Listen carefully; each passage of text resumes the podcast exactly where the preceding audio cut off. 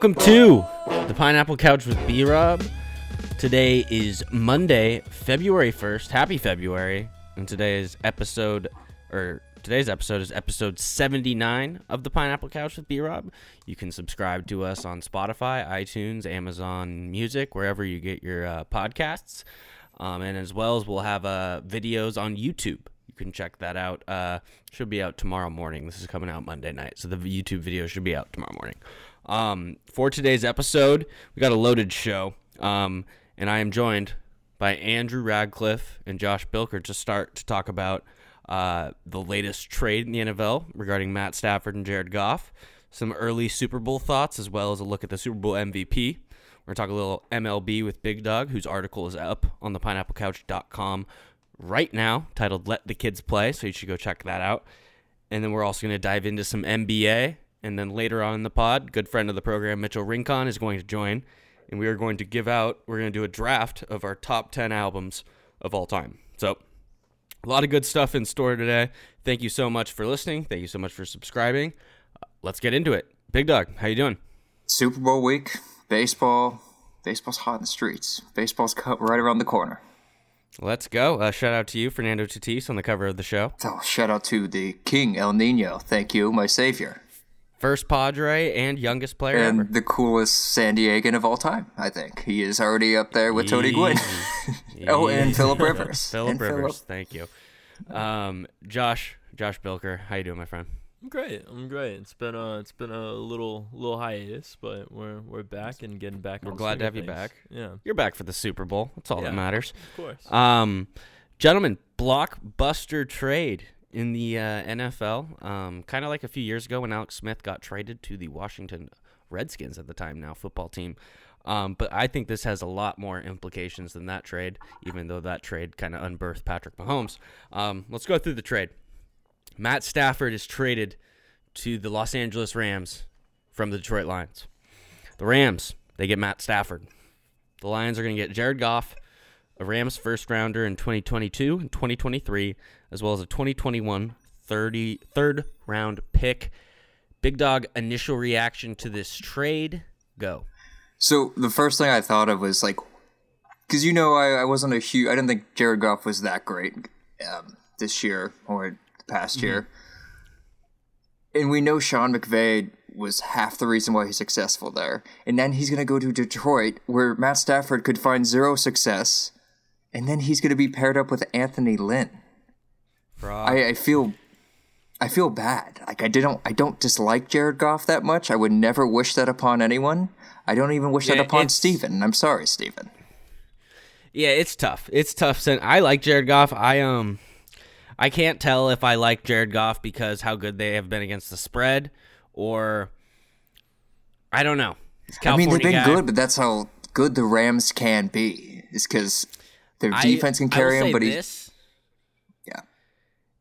it's not over for Jared Goff. I do not think his story is done, but we will see. Um, Josh, question to you on this: How good is this Rams team gonna be with Matt Stafford? Is Good this a question. giant upgrade, or is it? Are we overrating it a little? Because I want to say really quickly before you go. My dad always says, and I'm sorry, Steven, he says that Matt Stafford's the best quarterback in the league at throwing garbage time touchdowns. Which I know he's been in Detroit and things have not been perfect for him by any means. But what are your expectations? Because the internet expectations are very high, Josh. I uh, it's an improvement. Obviously, I think we're we're we're unanimous there, right? That that obviously Stafford is better Yeah. than Goff. However, I don't think this immediately puts them into you know super team contention or anything like that. I don't think it's as near as a massive upgrade as we think. But Stafford is is is a complete. He's a period, I guess. He's not he's not a question mark anymore like Jared Goff was. Mm-hmm. And to butt in with Jared Goff, the Rams were the last remaining NFC West team in the play. They beat the Seahawks in the playoffs. yes, So we can say what we want about Jared Goff, but that's where they finished this year. Still So made a Super would Super you Bowl. say they're the were, are they the favorite, Josh? Then, Well, so that's that's an interesting question. Is I don't know if they're even the best team in the NFC West, and that's what I was thinking about. I don't even know if they're the second NFC best West is team. stacked. It, it's that's the thing is all four teams I could see a case for being the favorite out of that division because you have obviously the Seahawks with Russell Wilson, and if they get their defense figured out with Jamal Adams, that could easily be uh, guarantee. The Niners coming back after an injury riddled season.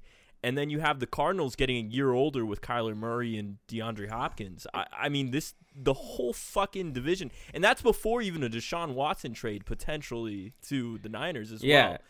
Andrew, how much pressure is on the 49ers right now to, to upgrade from Jimmy G? So is there there's pressure? definitely pressure.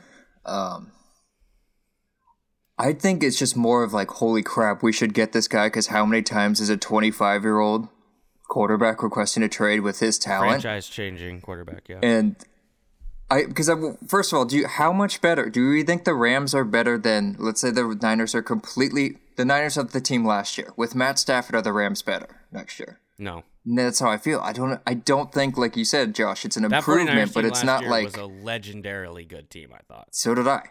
And just like because they got Matt Stafford, like I think it's a marginal difference. Like it helps and it's better, but it's like, what has Matt Stafford done in the playoffs? Like we don't know. Well, nothing. we don't know. nothing. He's only done Zero. things when he's down twenty-eight to ten. He can just chuck it up to Megatron, then he can chuck it up to Burleson and whoever else is there now, Golladay and Golladay. But Here's here's the thing though is this is potentially Stafford could be the key that finally unlocks Sean McVay's offense to the to the fullest of its ability. This is the guy I think Sean McVay wanted so that way he can do exactly what he wants because I think he compromised a lot for Jared Goff obviously to make things simpler and just run things and make him look good.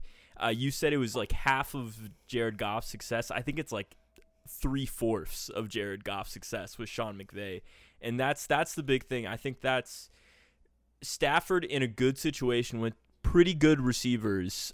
We will see, and and obviously a legend, uh, not a legendary defense, but this defense is really fucking good. It was like number one or two uh, going into the last season. So I, I think that we could. I mean, this is this is the defining career moment for Stafford. I guess if he can get it done here, like he's he's a for sure Hall of Famer for sure.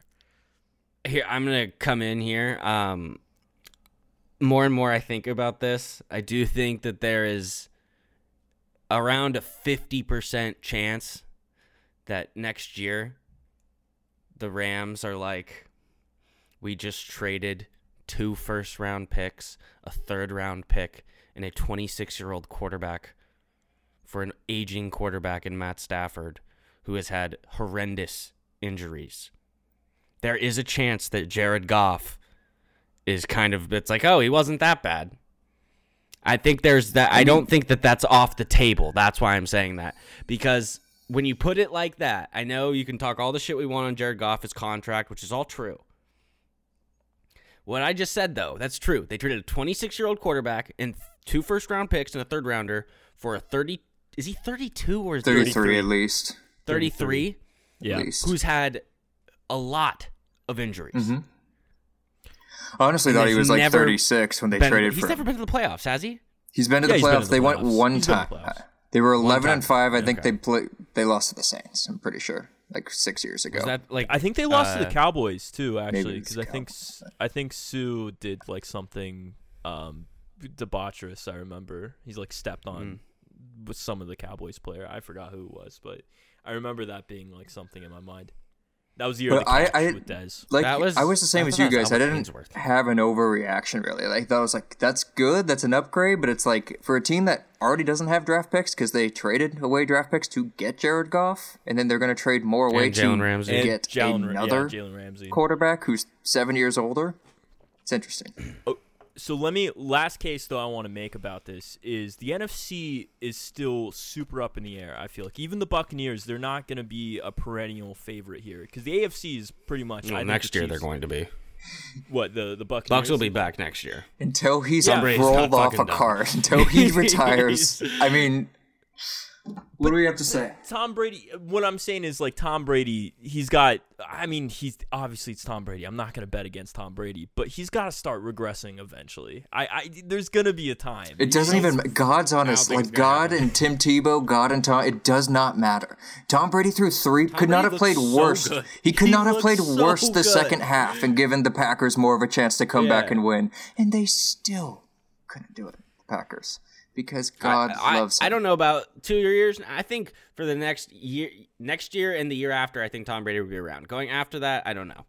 I mean, I wouldn't be surprised. That was what I'm saying. Is he's a fucking. But continue, Josh. Sorry. But the Rams have probably the best defense. I think if you if you were to bet on it, right, going in year and no, you don't think so.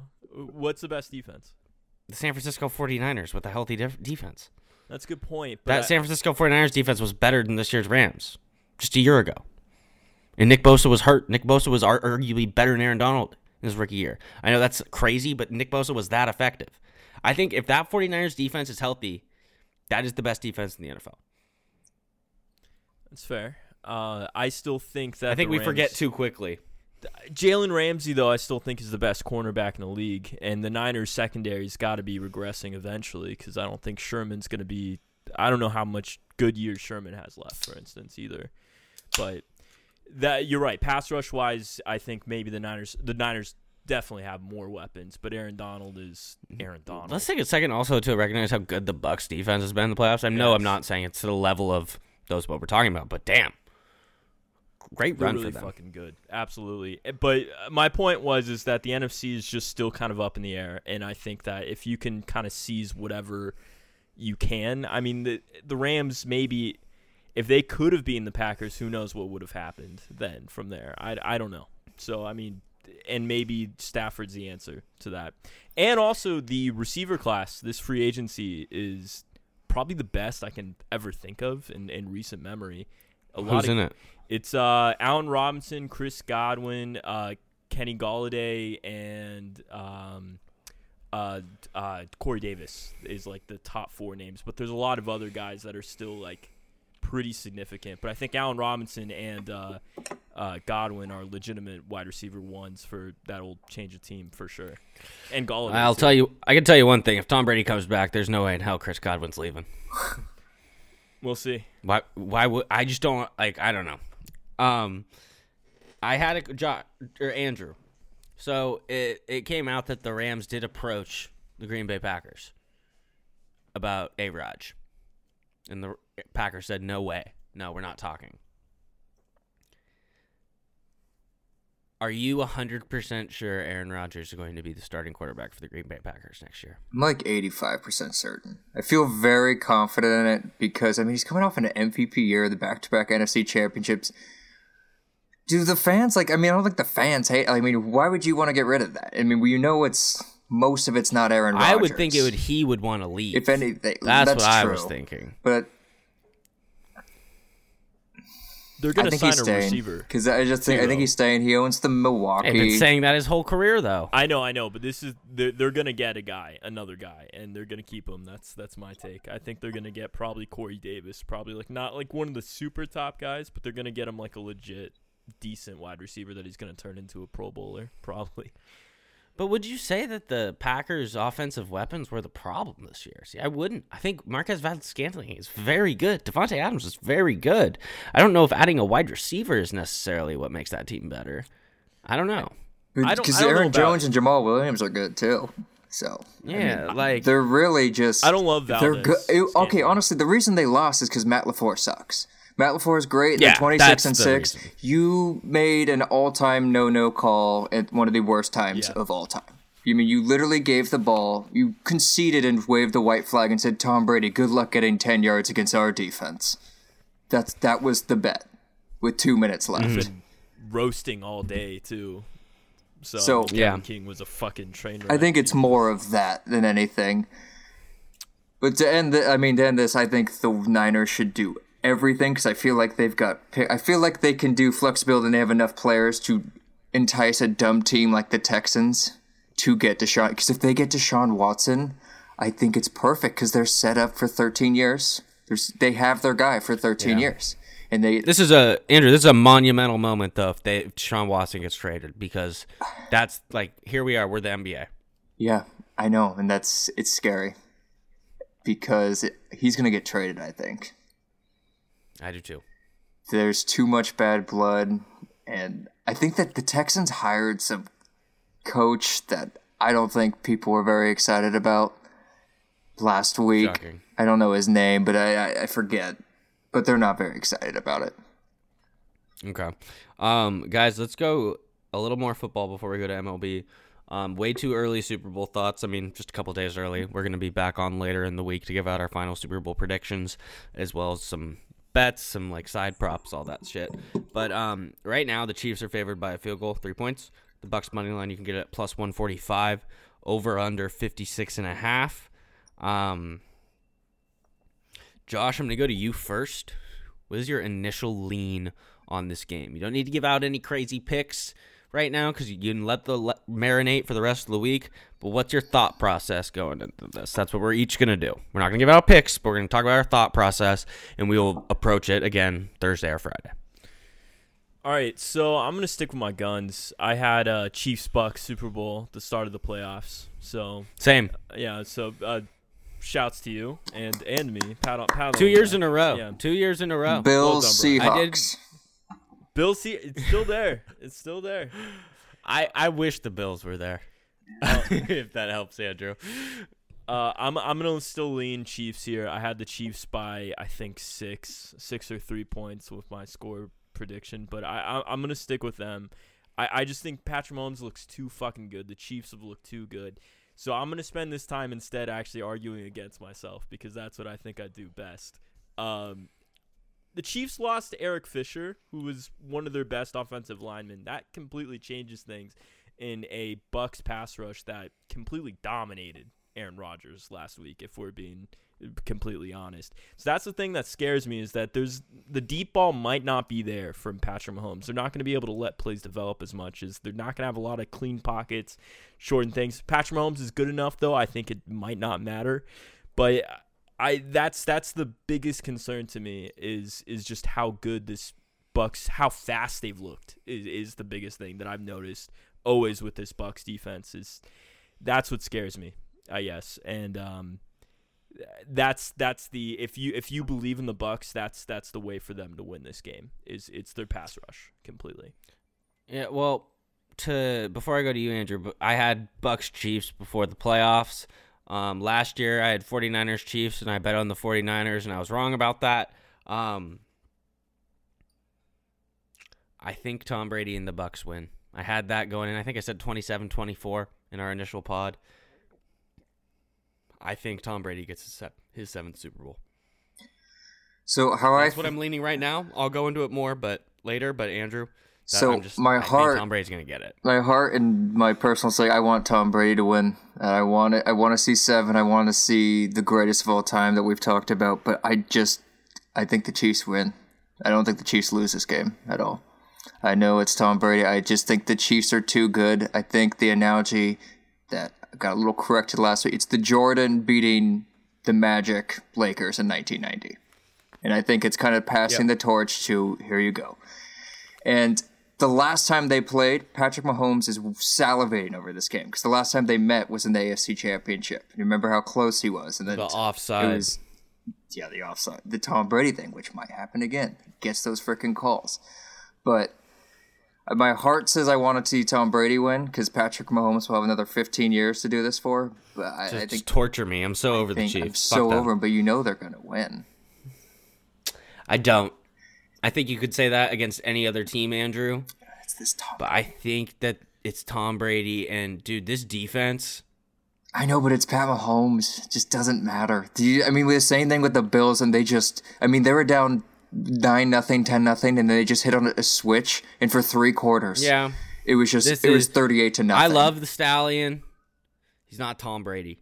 He isn't Tom. This is gonna be a, okay. Well, let me say this to you guys. I think it's gonna be a close ass game. What do you think? very. So there was a something with like Tom Brady. Usually, it's zero to zero or three to nothing after the first They quarter, played earlier this year, and it was a close ass game. and it's it's Well- going to be close. I don't I don't know. See, that's the thing is I was thinking about that too and we were how much stock we take into that game. I think it was week 11 or 12. But eh, the Chiefs kind of laid off the gas pedal. They they Are were we up, gonna not act like the Bucks have gotten better? They over the have course that, of this but see, that was the But game. there's That was still the turning boom, point boom, game. boom, boom, boom. I mean, to, I mean, he threw three picks. He Well, I mean, they've been like boom, boom, boom. but we're that the Super second half, if you throw three picks, two or three picks, would. I don't think the Packers are that much better defensively than the Chiefs. How much? I mean, what's the difference between that? Pat Mahomes will make you pay if you have two or three turnovers. It's gonna be those. That's twenty one points automatically, and it's just it's different than I don't think we Mahomes is. I mean, we know that over in the he's. Super Bowl though. It is. What was that? I don't think we're gonna see Tom Brady turn the ball over like that in the Super Bowl. I could be wrong, Andrew. Really quick, didn't those turnovers in the second half? Like, I think one was like that was all on Brady, but the other two were like There might have been, like, the there was probably throwing picks this year, miscommunication or it's just, like, like- Mike Evans fucking up miscommunications. I feel like. That could Right? happen too because Um, I mean, I know it's. I mean, it's Tom Brady. It's not like three picks in a game he won is gonna change anything. But I mean, yeah, I think the Chiefs should be favored. I just because like how I Andrew, it's kind of look at it. Tom Brady has God on his side. Like, dude, he's He does, he he he took the Bucks to the Super Bowl year one. I, I and it's know, I just know, like- and he's 43. He's four, he was supposed to be done five years ago, and he's had an incredible. and an MVP. Like since Max Kellerman said he's like going off a cliff or washed or whatever, three, right? he's literally had a Hall of Fame career. So, um, really quick before we go to MLB Big Dog, I just want to go over the Super Bowl MVP odds. Um, Mahomes is the favorite at minus one twenty, Brady at plus two hundred, Kelce and Hill at plus a thousand, Fournette at plus twenty five hundred, and Godwin at plus three thousand. Um, if the Bucks win, Brady's getting it. yeah, So that's that plus and 200. I'd say value wise, Kelce's the guy to go Kelce is yeah. That's what I was gonna say. for plus a thousand. Because I think gonna really give Tyreek Hill the Super Bowl MVP. Didn't he like hit a woman or something? I think he, yeah, he's had some allegation or something against him. I don't know. I just think that like the one thing that his like Mahomes' greatness has kind of overshadowed in a way. Travis Kelce is probably having the greatest season of a tight end ever. Yeah. And I just Like, think he'll be involved. not I think he'll get like- eight more catches regardless. Like Tyreek Hill might have his big 80 yard touchdown, but I think Kelce's the going to get a touchdown, and Kelce will get at least 100 yards, and he'll get 12 catches too.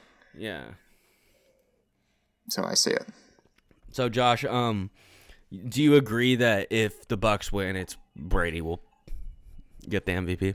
Not necessarily. I, I think like story narrative wise, yes, absolutely. But if I'm right in the fact that the defense wins this game, I'm looking at some guy like uh, maybe Jason Pierre-Paul, Lavonte Or, David. uh, White. Lavonte David. Lavonte Oh, David. Lev- I, if any corner guy deserves to get a He Super does. Bowl He's MVP gonna get a strip after a sack long fumble or badass something. career, That's great. Lavonte David's been a badass for like ten years. He's got to He get the stats that. is the problem though, and I, I don't know if that gets him there because he's going to be all over this game completely. But it's going to be things that you're not going to be able to see on the box score, and I, so I'm looking at more guys on the pass rush side where it's like, uh, uh, who's the guy that led the league in sacks last year? Um, uh, Shaq Barrett. Thank you. Yeah, Sh- I'm looking at Shaq Barrett and like Jason Pierre-Paul. If you want good value, because I guarantee those are like probably plus, probably ten thousand almost or something. Yeah, something that's crazy. that's a good point. I mean, because if it starts off like that Seahawk Bronco game, they get a couple of safety and a sack. I mean, Exactly. boom. Especially to do Yeah. that against Mahomes. I yeah, I, I think that would be something. Okay. Um, Big Dog. Let's talk a little MLB baseball. As I mentioned earlier on the pod, you can go to the pineapplecouch.com. Our latest article is Big Dog. Big Dog is going to be doing a lot of MLB content for us this season. We're going to have blogs up on the Pineapple Couch. And folks, don't worry, I'm going to start writing again and get some NBA stuff up there. Maybe Josh will too. Josh will probably talk about NBA as a whole, but I'll just be a degenerate and talk about gambling probably. I'm going to talk a lot about the March Madness coming up. But Big Dog, we're going to be doing um, weekly, hopefully, segments of the Pineapple Couch where it's going to be you talking about baseball. And sometimes you'll maybe have on a guest. Sometimes it'll be you solo. Right. Sometimes I'll hop on with you. We'll see. Um, but we're looking forward to covering this baseball season. This is going to be a big part of the coverage, obviously, when football ends. Um, take it away. Let's talk about your article. Let so, the kids play. A little baseball update. The right now we're trying to figure out what kind of season baseball wants to have. Last year they had a bunch of new rules. They had the 60 game season. They had an expanded playoffs, universal DH, seven inning doubleheaders, stuff like that that they were allowed to do and they had the flexibility to do because last year during COVID and everything. So this year is the final year before the CBA agreement, which is where the players are going to go and meet and basically discuss how baseball should be run from ownership to the players union. And the owners and Rob Manfred basically offered a reasonable I think like because they added rules that people liked in there. They like, oh, you can have this universal DH, 154 games instead of 162, and you'll get the full pay and everything like games that. I know it's eight Nice. games, but the big twist about that, it wouldn't start until April 28th, and so players. Do you like that? I don't like that. I don't like starting at April 28th, and the players don't like that simply for the reason that the World Series is going to be in like November if that happens. so that, but basically the players are just afraid because they sit like in the contract and things like, hey, if you play 154 games, you'll get your money's worth. But if they already push that month back, and then if there's you know nobody can predict COVID and what's going to happen in the summer. If there's a new variant, if people are you know they don't want to take the vaccine, stuff like that. Um, Season. oh, yeah, they don't want the 154 game season because they're afraid Rob Manfred is He's going to can cancel some games, games, and dock their pay. and then they can dictate their pay from there.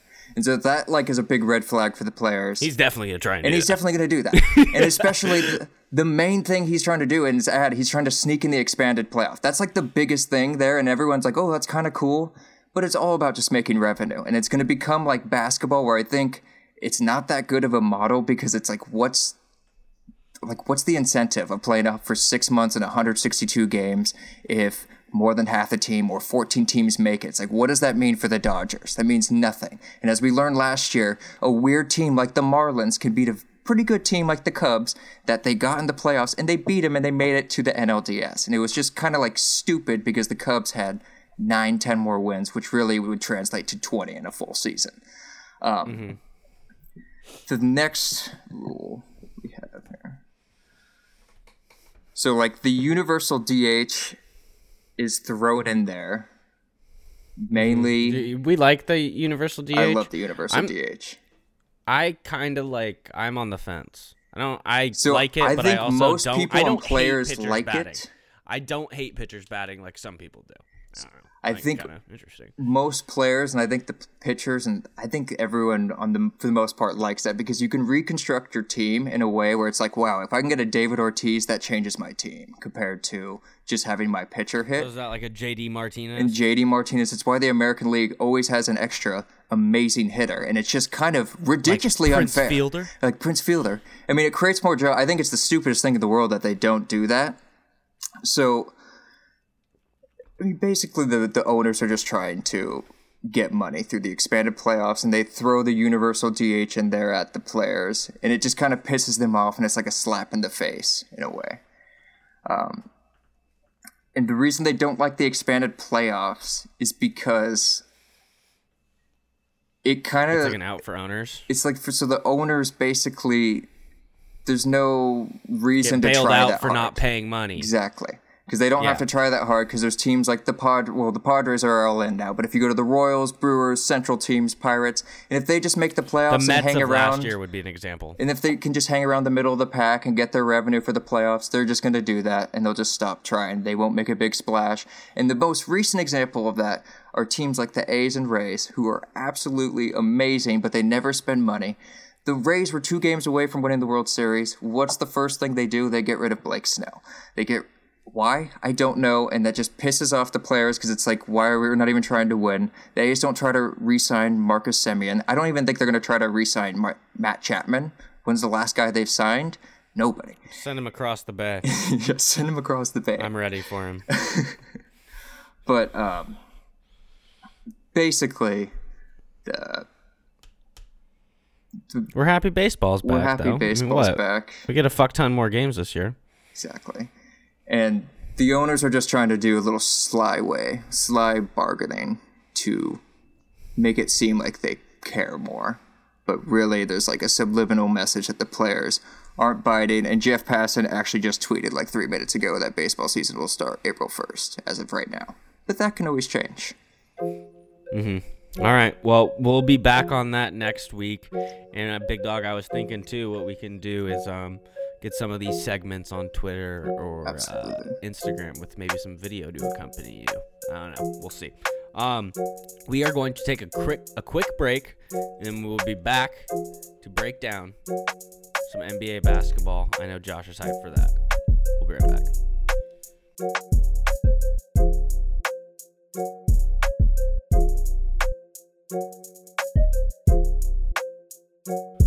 All right, we are back here on the Pineapple Couch, episode 79. We're going to talk some NBA. Still joined by Big Dawg and Josh Bilker. Josh, you're going to run a little point guard for us on the NBA segment today. Andrew and I have some notes and some thoughts, but we're going to let you uh, be our captain. So take it away, my friend. Yeah, I'll, I'll keep you guys involved as much as possible. So first off, um, we're at the quarter season mark. So cheers to that. Wow. Just Uh, weird. We're not we're not gonna do the whole. I don't I don't want to do the whole quarter season award because Yeah, I nah, just think it's that. dumb. Especially this year. Especially this has been such a weird year where the Grizzlies stopped playing for like two weeks, for instance, and like just players are out left. And Wizards have been COVID. weird. Wizards been weird, et cetera, et cetera. We're gonna talk about all that and more. But first up, I want to talk about the Utah Jazz, which is I think the first that they've ever been like the the Uh, really runner. quickly, Yeah. shout, shout out to Stephen Facer, big Utah Jazz fan. Oh, Go so ahead, there you go. Yeah. So I this is this might ah, this won't hurt, I don't think. But they just came off of 11 game win streak, just broken, I believe, yesterday by Nikola Jokic's Denver Nuggets. Uh, he had 47. Who 47. started bad and came back. Denver? Denver lost like they started like two and four. Oh, or something. oh, I thought you meant in that game. I was like, Jokic. Oh, had, no, no, no. Yeah, bad, Jokic had 33 points in the first half. It was it was fucking incredible. Completely demolished Rudy Gobert. Um, but I want to talk about this. This is my first question that I have written down, and I've circled it, underlined it. Do we believe in the Utah Jazz? So around the room, no. there you go. Like, uh, I believe, I still think they're like a five or six seed.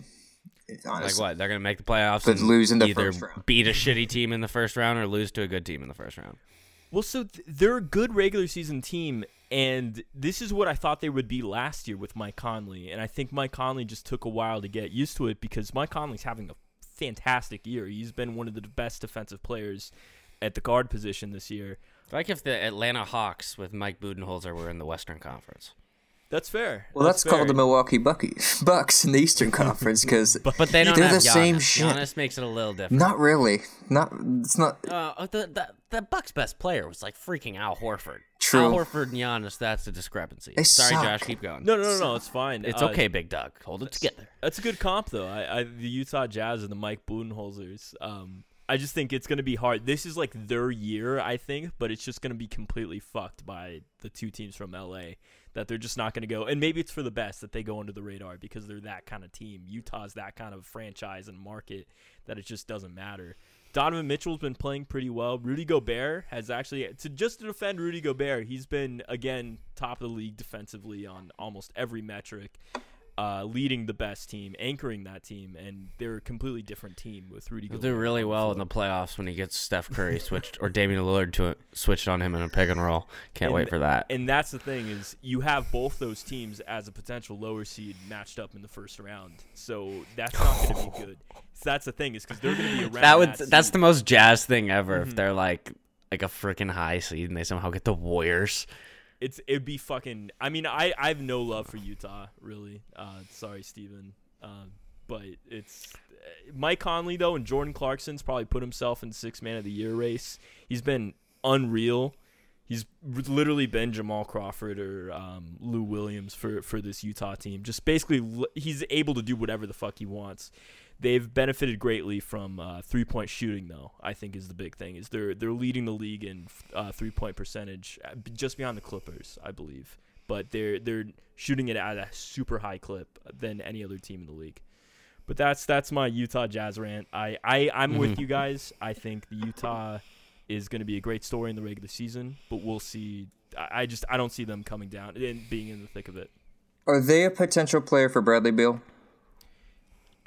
I, I No. don't see it. I, they they've got two max deals with Donovan Mitchell and Rudy Gobert. That's just too much money on the book, and I I don't think they can afford him. First of all, and then I, I, they don't have enough pieces either. Plus, I mean, you'd want to. I think whoever trades for Bradley Beal hopes to re-sign him, especially. I mean, he's still got about two or three years left on his deal, but you want to you want to see him as a, like a complete home for him. Are the Jazz or Bucks better? I feel like the Jazz The would Bucks win. by far. Yeah, but Oh, I feel the- like the Jazz would still win. If they did Right a seven, now? if the Jazz and Bucks were in the playoffs, I don't care. If they play in the regular season. I don't know season. you The guys Jazz. are. Wa- would- I've no, watched like the, Bucks. The they Bucks don't do anything. the- They don't do anything. Giannis can't score when it matters. I love him, but he still can't score when it matters. Andrew, the ja- the Bucks. That what annoys you about them? Times that by three trillion, and that's the Jazz in the playoffs.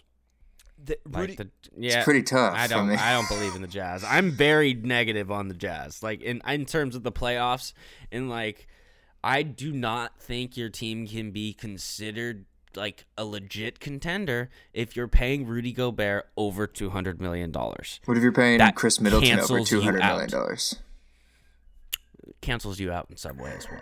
But, But they- you have Giannis Giannis, is- and he's- Giannis is better than Donovan Mitchell. he's transcendent. like by far, he's a transcendent. That's why Andrew, you have a transcendent It's- superstar. He's he's the top five, top three player in the NBA. Like every year now, Gian- Giannis is for for as long as he's good for. He's Is he, though? Good. Is he a He top is. three? Yes, I is. mean, like, isn't LeBron, Kawhi, and like, wouldn't you say someone else is better than him? well, No, I would I- say Durant is one. I would so I yeah, I would name those three. I would I still think those three are miles I love ahead of Kawhi, Giannis. but I think I, would think personally Giannis- rather have Steph Curry too, but I know. think Giannis and Kawhi is is a is still is still a discussion. I I, li- I like Kawhi a little bit better, but it's definitely a discussion. Kawhi's better. Kawhi has to be better. I, I Kawhi's agree with won. you, but Kawhi wins. He's won point. twice. Well, I can't. I'm very bitter, can't you tell? Leonard. it took LeBron in a while. It took MJ a bit. I don't know. Giannis is young. He's still I yeah, he's think- 26, right? Let's just go to the Bucks right now. We're talking about Yeah. it. I think the Bucks built themselves like a ceiling and dug themselves in a hole They by trading do. for Jrue Holiday. Jrue Holiday is a fantastic player. Don't get me wrong. He's dynamic defensively and underrated on the offensive end. But they traded for Jrue Holiday and paid like he was James Harden or Mm-hmm. Bradley Beal or Klay Thompson, like like an all NBA. It annoys me because they could have got And that. he's not. They could have got James He's Harden. then. not that value. He is not the value that they traded for him. And so now when Beal's available and Harden was available, the Bucks have no no more cards I, left. To I don't know if Harden would have wanted to play with Giannis. They have some beef. I'm I'm not even I don't even think it's about necessarily Harden. I think it's about Beal a little bit, Yeah, but then also Beal. just the flexibility of the future. I agree. Because it's like they made. Yeah, they put all their chips in right now.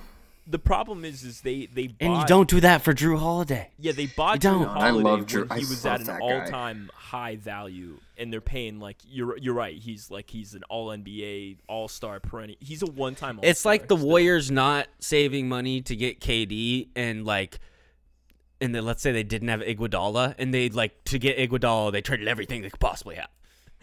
That's what it is. So they're the third best team in the East, is what you're telling me.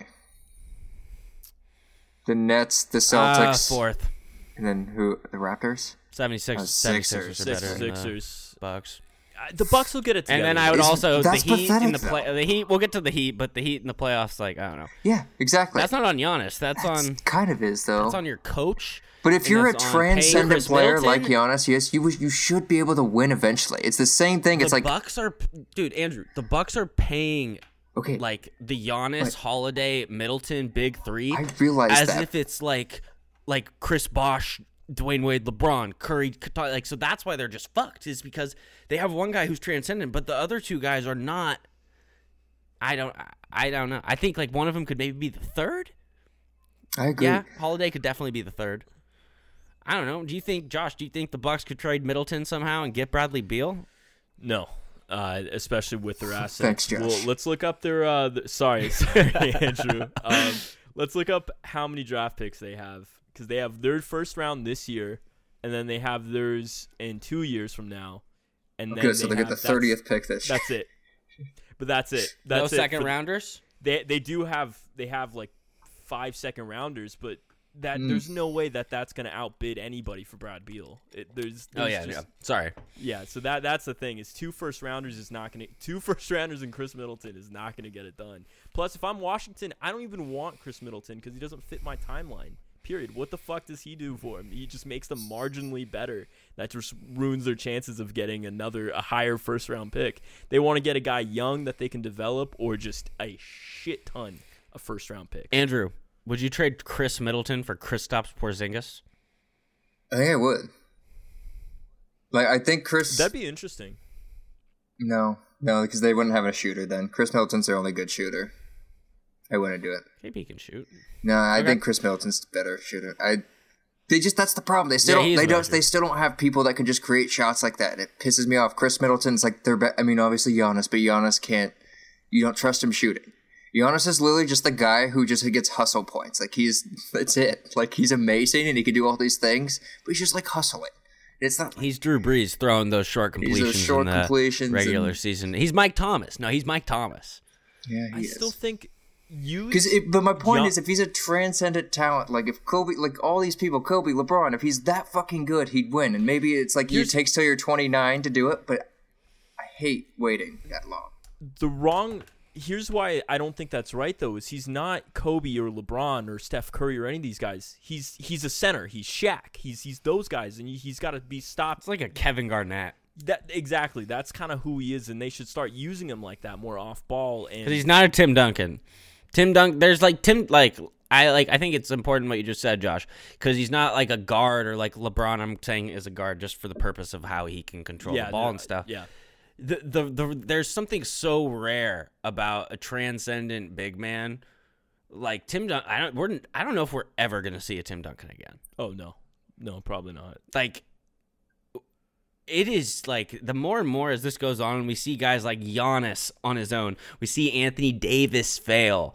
We saw Kevin Garnett through his career before he got to the Celtics fail in the playoffs.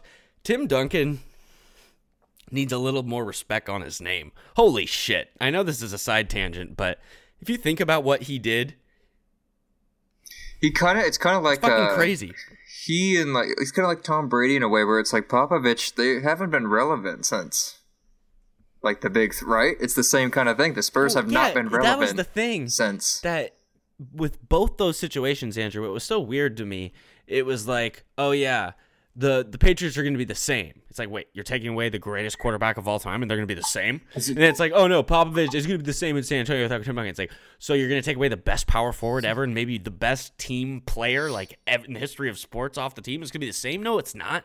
That's where people put way too much value into coaching. Well, yes and no. The Kawhi Leonard uh, part of that that whole story kind of gets fucked over. It fucks over the whole Spurs and Popovich legacy. They did not plan on Kawhi Leonard what breaking his fucking leg. Uh, w- I think it was, and then also requesting a trade immediately after that and wanting out of there. That, I mean, that wasn't part of their fucking plans at all. And that No, I think what happened was is the way the Spurs have people like they treat their players and the way it's all like I'm not saying they treat their players poorly, but the way it's so regimented and so Tim Duncan will put up with that. The only other superstar in NBA history who can kind of compare to Tim Duncan of who would put up with it is like Steph because he's just like he's not going to like bitch and complain. So what Popovich did wrong I think in that situation is he assumed yeah. Kawhi was gonna be like Tim Duncan, and it's like, dude, Tim Duncan comes around like once in every hundred years. Like, I don't know. That's my that's my piece on no, that. No, I, I I totally agree with you. I, I just think that they, they were good in the waning years of Tim Duncan after he was really relevant as far as like a, a, transcendent or an all star type player. He's I, I felt he was still so important though. Absolutely. Even when he was on one leg and they beat the Heat, it was like this is the dude was playing chess while everyone else was playing checkers. For sure. For absolutely. Um Um, can we talk about Josh the Mavs off in their slow start because we mentioned Porzingis? yeah, we'll we'll get into let's do that right now, I guess. Um I'll just do panic or no panic. Are are are we are we panicking on the Mavericks already?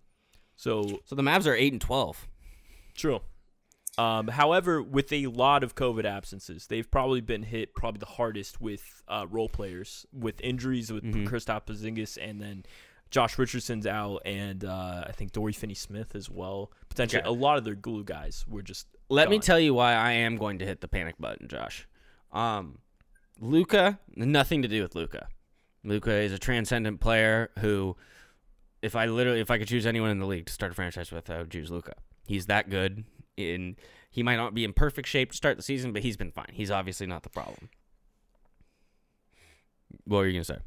I was gonna say his turnover numbers are, are very high, and that's probably But- because he's doing too much. uh, He's doing sure. too much because if you think about what the Mavs have done, what did they do this offseason? Well, they traded Seth Curry for Josh Richardson. Seth hasn't Curry's played. better than Josh Richardson. Like I'm sorry, like that's that's true. And like especially with what that Mavericks offense was last year, the amount of threes they hit. Kristaps Porzingis was hurt and is I mean, this is a question you're going to have every year for the rest of his career is whether he's going to be healthy. Yeah, yeah. They haven't surrounded Luka with diddly squat. They have shit around him. Josh, the fact that you just had to say like, "Oh, Dorian Finney-Smith has missed time," Yeah. that's not on. But like the fact that we have to say that is bad. You're right. It's really bad. and they don't have anything around Luka. And the fact, like, I think what they thought was a little bit was like, oh my God, look at we had like a historically great offense last year, so we can probably afford to lose Seth Curry. It's like, no, you have you have a historically great offense because you have a historic offensive player in Luka Doncic, and you've surrounded him with shit. And you know what it reminds me of? How you surrounded Dirk with shit his entire career and then Dirk bailed you out with an all-time run. That's the thing that needs like I love Mark Cuban, but that's something that should be said about the Mavericks. Good point. They fucking got rid of Steve Nash. Yeah, that was that was the that's the name I, I think that's even worse is the fact that they got Steve Nash right before he was. I mean, he what he won like three MVPs in the next two ye- th- uh, four years. Uh, after Yeah, they I got mean, rid of him. It's Ridiculous. also like I know that the um you ca- it's I'm not comparing Steve Nash and Seth Curry, but i- as someone like if you watch like how why the fuck would you trade Seth Curry for Josh Richardson? No, I see. I think Like- that's still that's a defensible move. I I'm still gonna stand behind this. uh, Josh Richardson was a bust last year in Philly. I thought I had way higher expectations, and he shit the bed. he was the only point guard that could actually well guard on that team that could shoot and i think they gave him way too much of a role on that philadelphia team was the problem they gave the ball to him in way too many situations and you need some a guy that around him that can create his shot for him not him doing all the shot creation Yeah, well, so if you need someone else to create the shot for you, wouldn't you rather have Seth Curry being the one shooting it? Yes, but also the defensive factor is the Okay, biggest problem. okay. Is Josh Richardson is is a very good defender. Seth Curry is not, and and that was the Mavericks' big, biggest problem was their their defense was just bad. So they thought they could gamble a little bit. I, and I agree with you. I think in, in in hindsight now, I think the Seth Curry trade was probably bad. It was probably the, the wrong move. But also, Josh Richardson hasn't played either that much. He's probably I th- I should look up the stats, but I guarantee he's played less than half their games so far. So I don't think it's completely fair to make a judgment yet. Seth Curry's also missed some time though because he was actually positive Yeah. with COVID, and he's Fucking on my fantasy team. and he's looked better to be fair than in than Uh-huh. Josh Richardson. But the defensive factor, they they thought Yeah. they could gamble a little bit with how good their offense was. They're like, oh, okay, we can afford to sacrifice a little bit of offense in exchange for better perimeter defense, especially because Luka's not a good defender either. yeah. But it, it Um, hasn't seemed to paid off. Paying off. Okay, I want to jump in because I think I see something here. I think what we're looking at is we're gonna look at the Luka Doncic Mavericks era in two phases. This first phase that is not going to win them a championship, and we'll see how long it lasts because sec- phase two starts when you get rid of Porzingis. Porzingis. It's not working for the long haul. It was an exciting idea when it happened, but I think if you're the Mavs, you're definitely not re-signing him. One, paying him all that money. Absolutely. If I'm the Mavs, I'm trying to dribble any, dri- like get any little value out of Porzingis and ship him. However, to maybe a team who's desperate. It's a shame he got traded from the Knicks because that's who I would target. But I think that the Mavericks really need to take a step back. It's only been 20 games. They're 8 and 12. They could still totally make the playoffs. Yes. But I think long term that this this it's not like if KP starts playing a little better, the Mavs are going to all of a sudden go win the finals this year. It's not happening. They need to make some sort of changes. And um, I mean- I think Luka bails them out in a lot of ways. He's Bradley Beal though. to the Mavericks. What are the odds? That that's that's still. I still think that the Mavericks are the hungriest team, one of the hungriest teams on the market, and I think they would easily outbid anybody just to make that happen. that- they want to capitalize on Luka. smart move. Is that a smart move? Yeah, I, I think so. Beal is. Yeah, for for Brad Beal, if you can, if you So can you add would do Brad Beal- virtually every a lot of things and get rid if you can like package Porzingis for If I could package Porzingis and like two first round picks and maybe a second, and get Beal and you got and Beal get, like and maybe Luka throw and you're Josh feeling Richardson or something. Okay. Yeah, in terms of offensive firepower, that would be nice, but I do think the Mavericks do have a question to answer at the big position. But I think that you're going to be able to find bigs who aren't as expensive as maybe you think they would be. Will, Willie Cauley Stein's been pretty good actually for them too. Yeah, but of. I, that's know that's it's Willie Cauley Stein. I It's agree, Willie but I'm just Cauley-Stein. saying. What like, was they- who was the they've player earlier who you mentioned where it was like that's a bad sign that had we mentioned them? Dory Finney-Smith. Dorian Finney-Smith. Yeah, He's See, a good, he's Josh, a good n- defender. cr- But credit to you for no for because I mean I know these guys, but obviously I I honestly did not know how if Willie Cauley Stein's having a great year this year. But the fact that we had to mention their names, Josh, You're right. You're right. It's a but, bad sign. But they're they're they're just when you're playing alongside you know Luka and Kristaps on a good night or whatever. Mm-hmm. All you really need to do is just get your head down and grind. Really, I mean you're Mm-hmm. you're just gonna catch the finish when you can and then play hard defense. That's all you have to do, and the Yeah. Mavericks have a good shot. And again, Luka's 21, 22, and on his third season. So I mean, it's still. I don't want to. We're. Tr- I mean, he deserves this kind of superstar treatment, this critical opinion that we've been giving the Mavericks because they do have already a top ten guy, top five guy potentially in Luka Doncic. But I, I you know, I, I think let's, you know, let's let's hold the brakes. The Mavericks are still ahead of schedule, all things considered. I think. okay. So who do you got next in panic or don't panic? I got the. this was the the team that I wanted. I just wanted to do a brief little talk about the Timberwolves because what the fuck? This is a Panic. for sure panic because here here's the thing. Hey, I hope they lose every game, baby. well, that's the, that's the thing though is it's in their benefit to lose every game now, so that way they can keep their first round pick. Is the thing. Shit. That's that's the problem because it's a top three protected pick that they send to Golden State. Is it top three? I thought it was top one. No, it's top three. Ah. Yeah, so it, but that's still not a good sign. Okay, well, really quick, really Yeah. quick, Josh. Are are any of us surprised pairing Karl Anthony Towns and D'Angelo No. Russell No. fucking didn't work, and Anthony Edwards, who is the obvious like kind of like offensive like eh bust of the draft, like the pairing of okay, you want to know how fucked up the player empowerment era of the NBA is? Somehow, Karl Anthony Towns convinced a franchise to trade for D'Angelo Russell, and that's like our future. It's like what what world are we living on? That it's like, oh yeah, I'm Karl. What world is Karl Tan- Anthony Towns living on? Like, yeah, me and D'Lo, we do some damage, dude. What the fuck? Like, you're a scrub. Like, actually, like Karl. Let's talk about Karl Anthony Towns really quick. Sure. Karl Anthony Towns, man, you are so good at looking appealing while sucking. He's like Karl Anthony Towns is like a really nice like whether it be a steak or really nice barbecue, right? Like really nice barbecue, you look at it and you're like, "Oh, damn, that looks really good." And then it's just like incredibly chewy or dry and it's just awful. Cuz like you think about Karl Anthony Towns, like, "Oh, shit, he's 7 foot, he can dribble the ball, he can shoot the 3, he's got a long wingspan, he should be able to play defense." It's like, "No. Karl Anthony Towns is the biggest example of all time of a guy who just wants to get his stats and doesn't give a shit about winning. Oh, maybe he'll be like, no, I care about winning. Well, it's like, oh, okay, if you do care, you're really bad at it. So that's almost just as alarming. Karl Anthony Towns, like, let's like, like I don't. I, here's what I'm gonna say about him. I'm gonna put a little label on him right now. Bust. Bust I will Karl say- Anthony Towns. Get your stats. You're not going to accomplish anything in the NBA ever. Karl Anthony Towns will never be an NBA champion. Karl Anthony Towns will probably never make it to the finals unless it's like when he's 38, 39 on like a like on the bench of a team. Yeah, if- I'm if he's Karl Anthony Towns will never accomplish anything of value in the NBA. Right here, right now, I am saying that. I will Karl Anthony Towns sucks.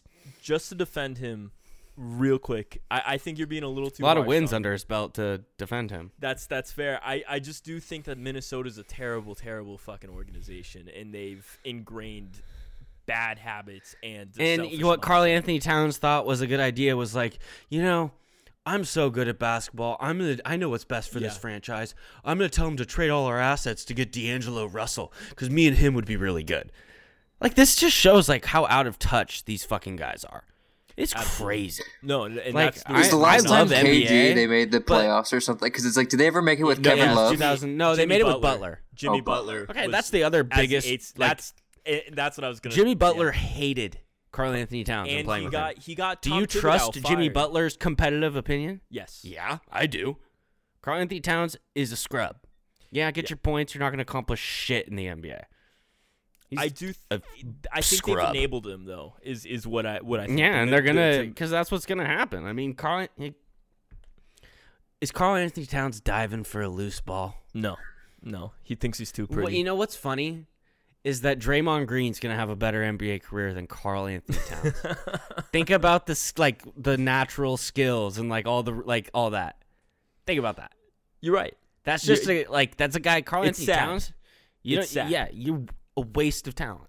It it is, and and it's. I didn't it's know I was crazy. gonna go this hard on him, but like, if you think about it, like I that's what I think about how talented he is, guys, Yeah. or how he should. It's like he's a. He they, could they be- tried to compare this motherfucker to Tim Duncan.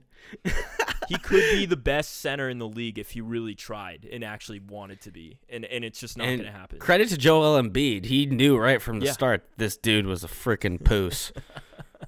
That's isn't that kind? It kind of comes Yeah. down to that too. Is he's just kind of fucking pussy.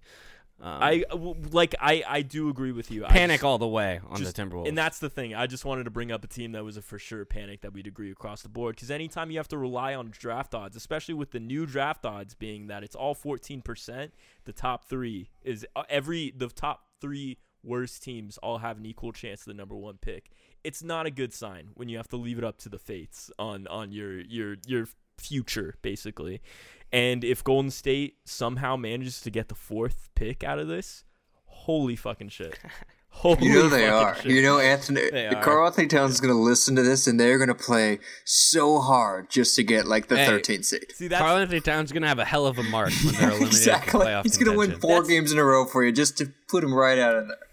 they're they're literally between a rock and a hard place though, because if they if they win and do better, their their ceiling isn't playoffs with with how they've started. It's it's maybe Which means that their investment in Towns has been a bust. yeah.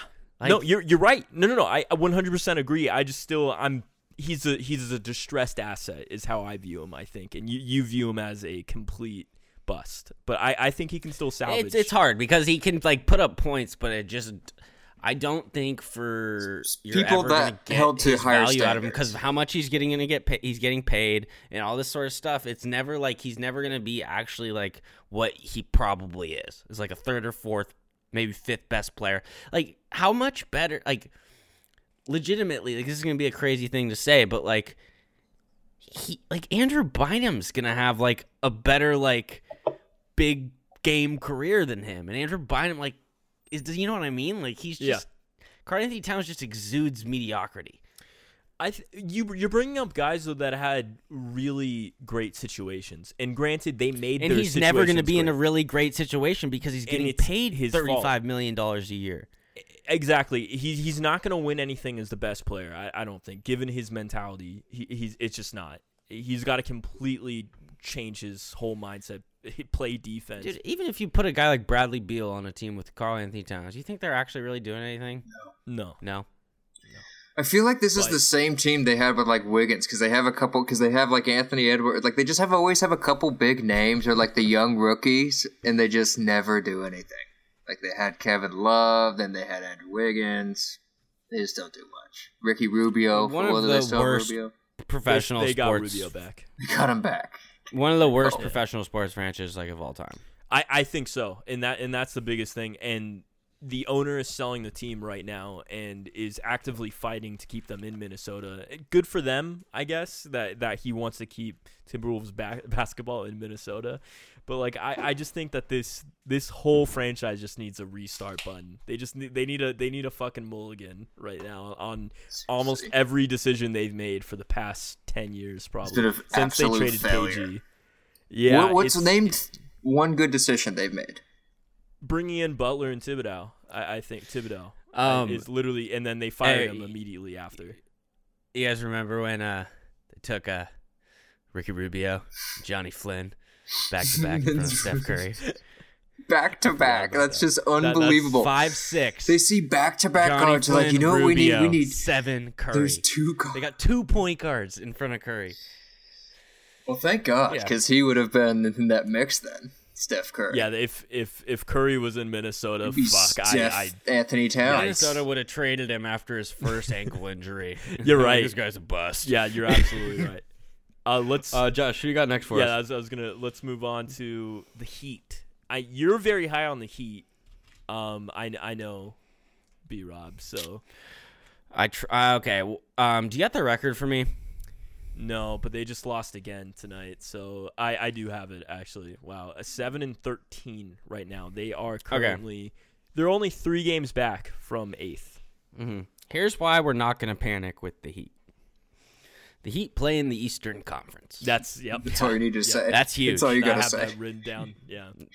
That is giant. And the other thing we need to think about with the Heat is that I think Erik Spoelstra is uh, either the best coach in the league or the second best coach in the league, third best. I don't know. I'm that high on Spoelstra. And Pat Riley as a front office GM.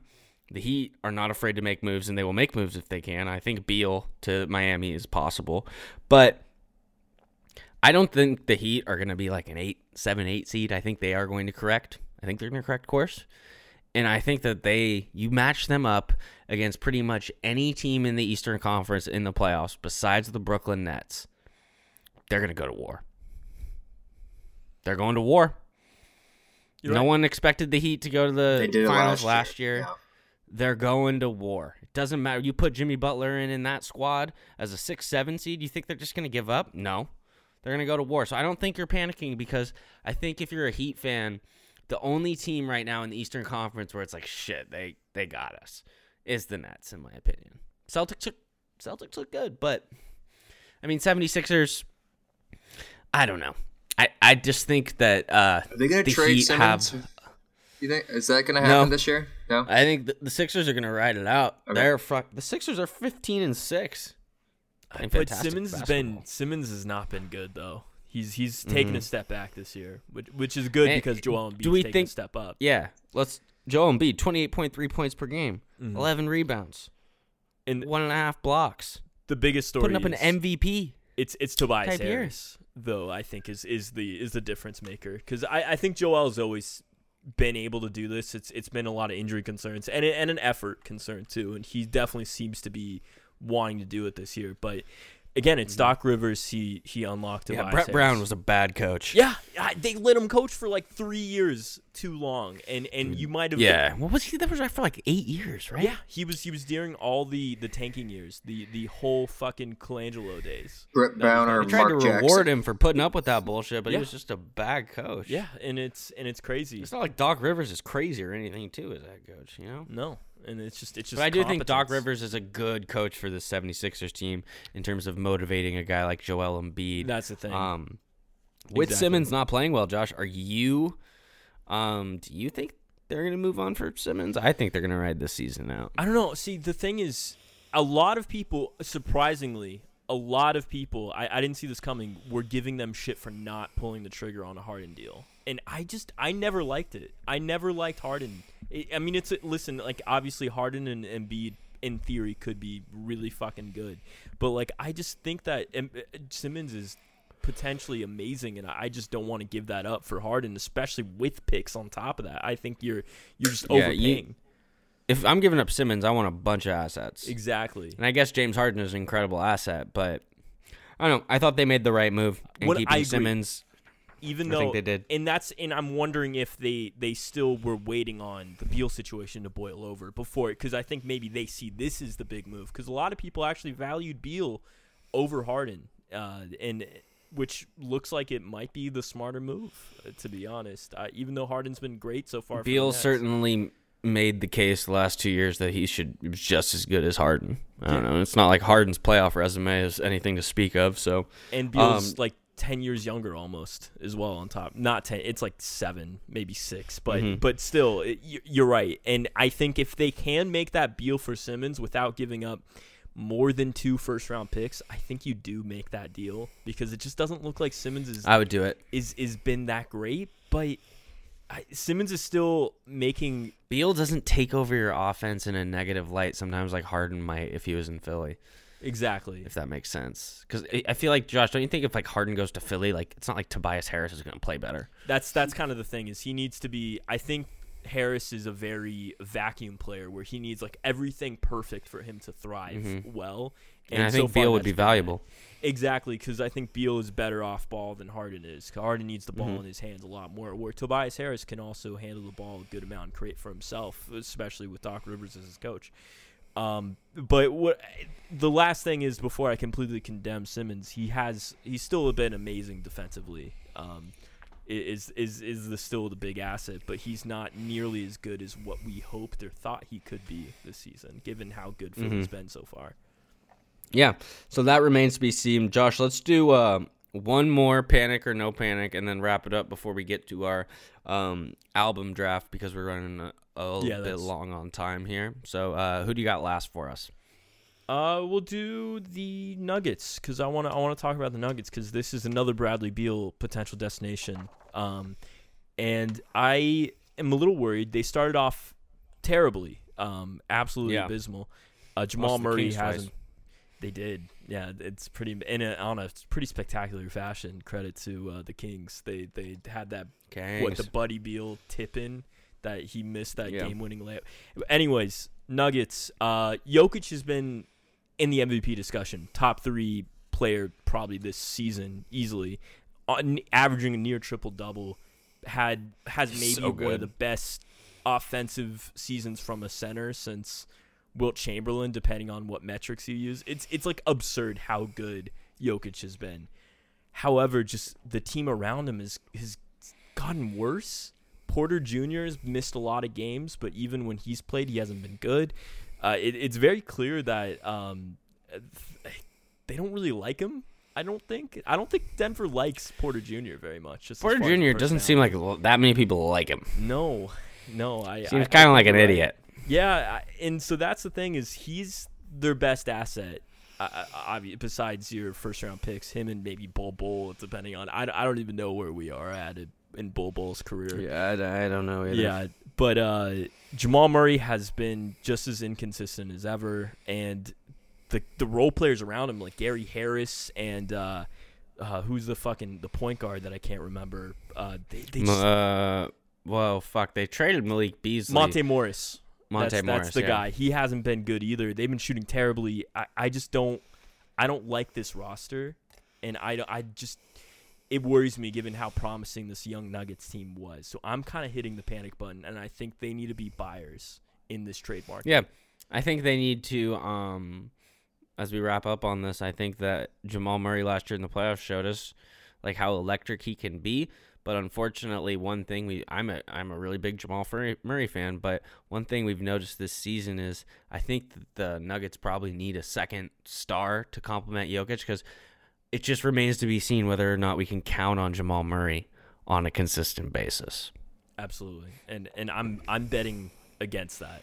To be honest, I I, I don't I don't have faith Mm-hmm. in Jamal Murray. Everything points to that being right, Josh. Besides last year's playoffs. You're you're right. You're absolutely right. And I'm And at what he did in the playoffs last year was just it was mesmerizing. and I'm It was. I'm very clearly um, the victim also of the Jamal Murray show. so Yeah, yeah. He, he came back. Remember didn't didn't you guys lose in game 7, right? Yeah. Something like You guys that. had a I- 3-1 lead, Remember that, Josh? right? I forget the nu- exact numbers. It's you know it, it He gets remembers lost in the it. shuffle for me. Who Yeah, remembers it? it's tough. It's tough. Clippers Nation always hurting. All right, gentlemen. Josh, Andrew, always a pleasure.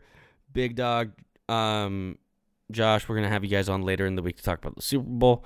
Big Dog, we look forward to your MLB piece next week. Absolutely. Josh, we look forward to hearing from you next week. Uh, I don't know. We'll figure something out, Josh. You and me should start writing in some way. Um, stay tuned. Got an exciting next hour here on the Pineapple Couch. Uh, Mitchell Rincon will be joining me, and we're going to be drafting our 10 favorite albums of all time. Spoiler alert I took a Rolling Stones album at number one. All right, Big Dog, Josh, thank you so much. Love you, boys. We'll be right back here on the Pineapple Couch. All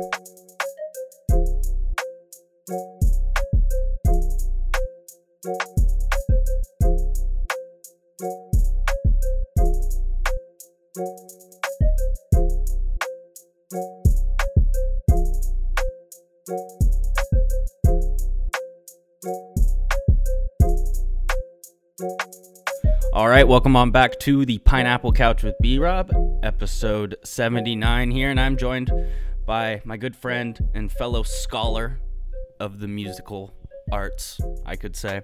Um, it is Mitch Rincon. Mitch, how you doing, my friend?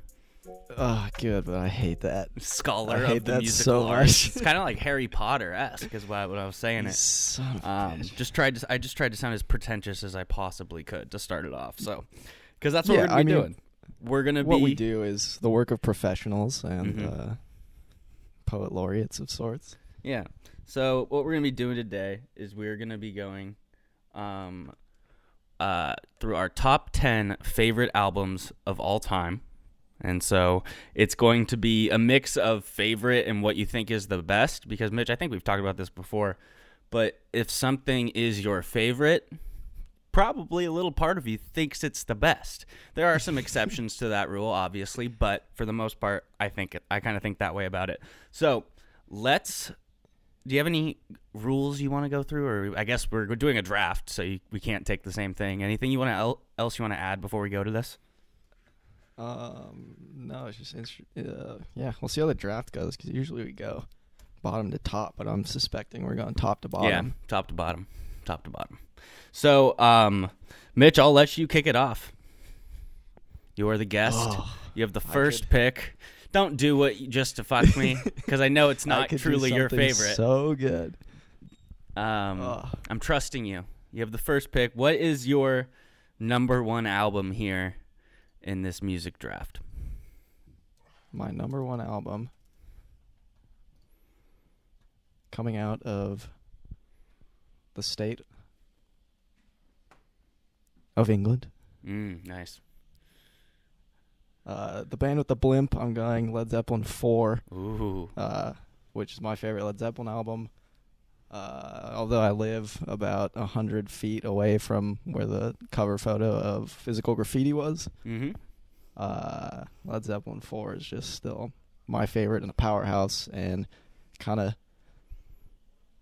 you know, I, I I mean, it's hard to beat an album that's weird. Black Dog Rock and Roll and Stairway on it. So that, that certainly helps.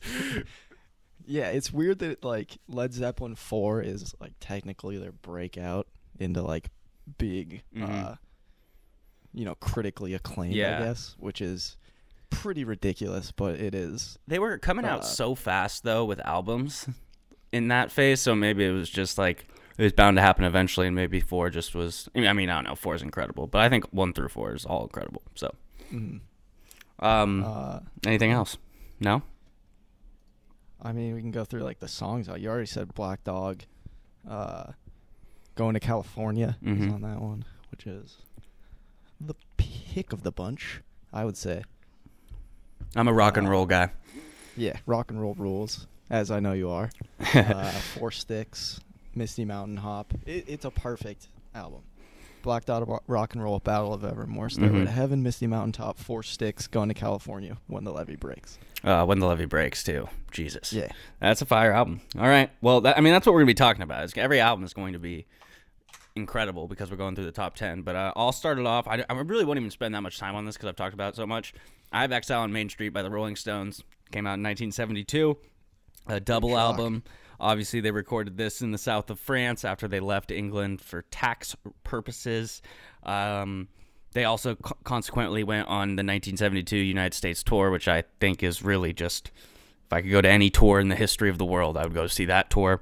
Um, and when you think about Exile, there's the big, bigger songs that come to mind, like uh, "Tumbling Dice," "Sweet Virginia," "Happy." But why Exile is so good is it has so many just deep cuts on it from songs like "Let It Loose," "Shine a Light," the opener, "Rocks Off."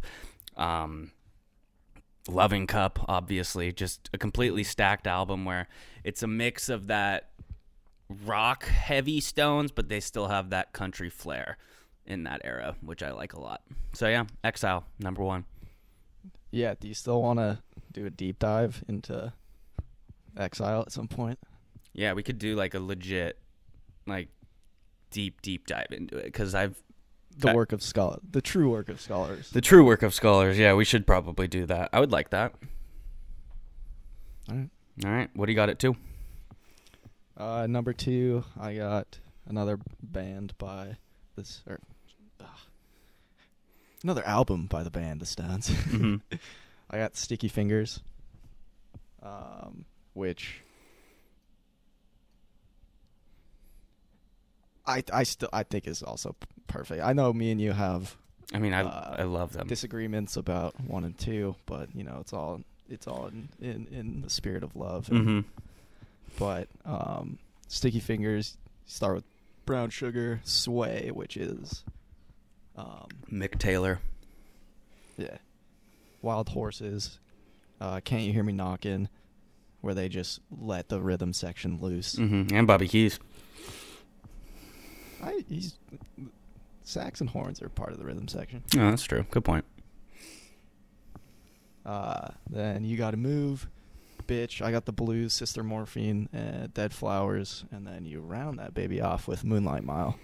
Which is, I think Moonlight Mile is the most underrated Rolling Stones song because I feel like not that many people know it, and it's just an unbelievable like anthem. It should be on the level of a song. It's like you can't always get what you want, which is another one they have that ends an album. But Mm-hmm. um, that's a great pick. I mean, seventy the sixty eight through 70 sto- 72 era of the Stones. I mean, the stuff they were putting out. I mean, honestly, if I'm looking at the list of all the albums, I'm gonna say, I think maybe over half of them came out between 1968 and 1972.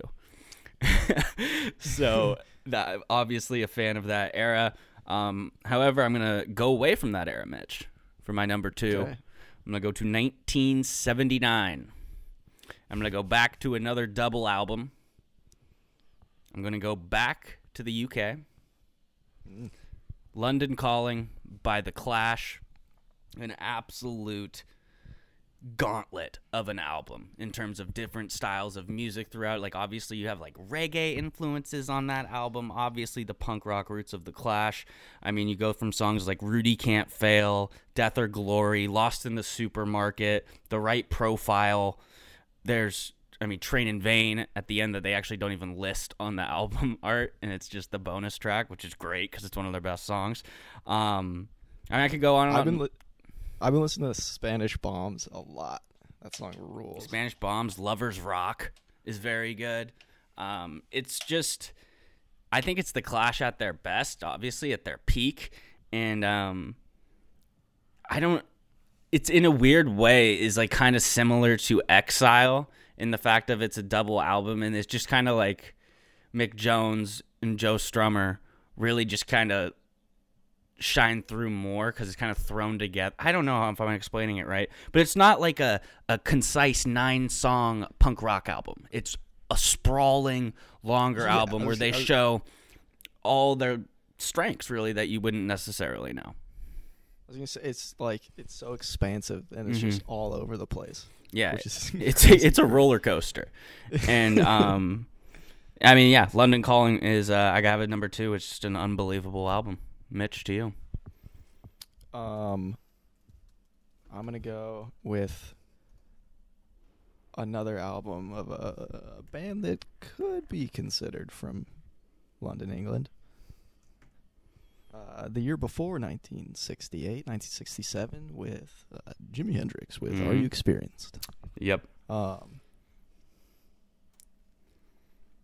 I don't think I could have a, a top three, even a, a top five without Jimi Hendrix because Of anything.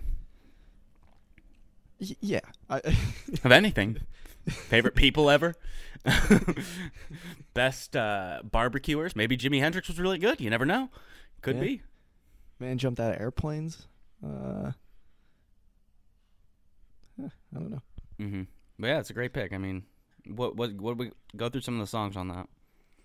Uh, well, I mean, some all timers. Start with Purple Haze, uh, Manic uh, Depression, Hey Joe, um, The Wind Cries Mary, mm. Fire, Foxy Lady, Are You Experienced, Highway Child.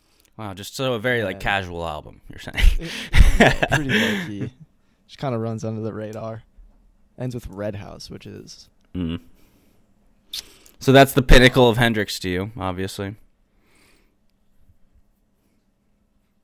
Um, that's tough to say. Like a four-year career. Yeah, that's true. I That's true. guess, And like some of his best stuff is, um, like super bluesy and and and like super acoustic. A lot of like acoustic versions and like movie versions. But I, I mean, I don't know how like you can do much better than this Yeah. Uh, in terms of a finished product of 17 Jimi Hendrix songs. Yeah. I don't think there's many more that could even come close to this. Yeah.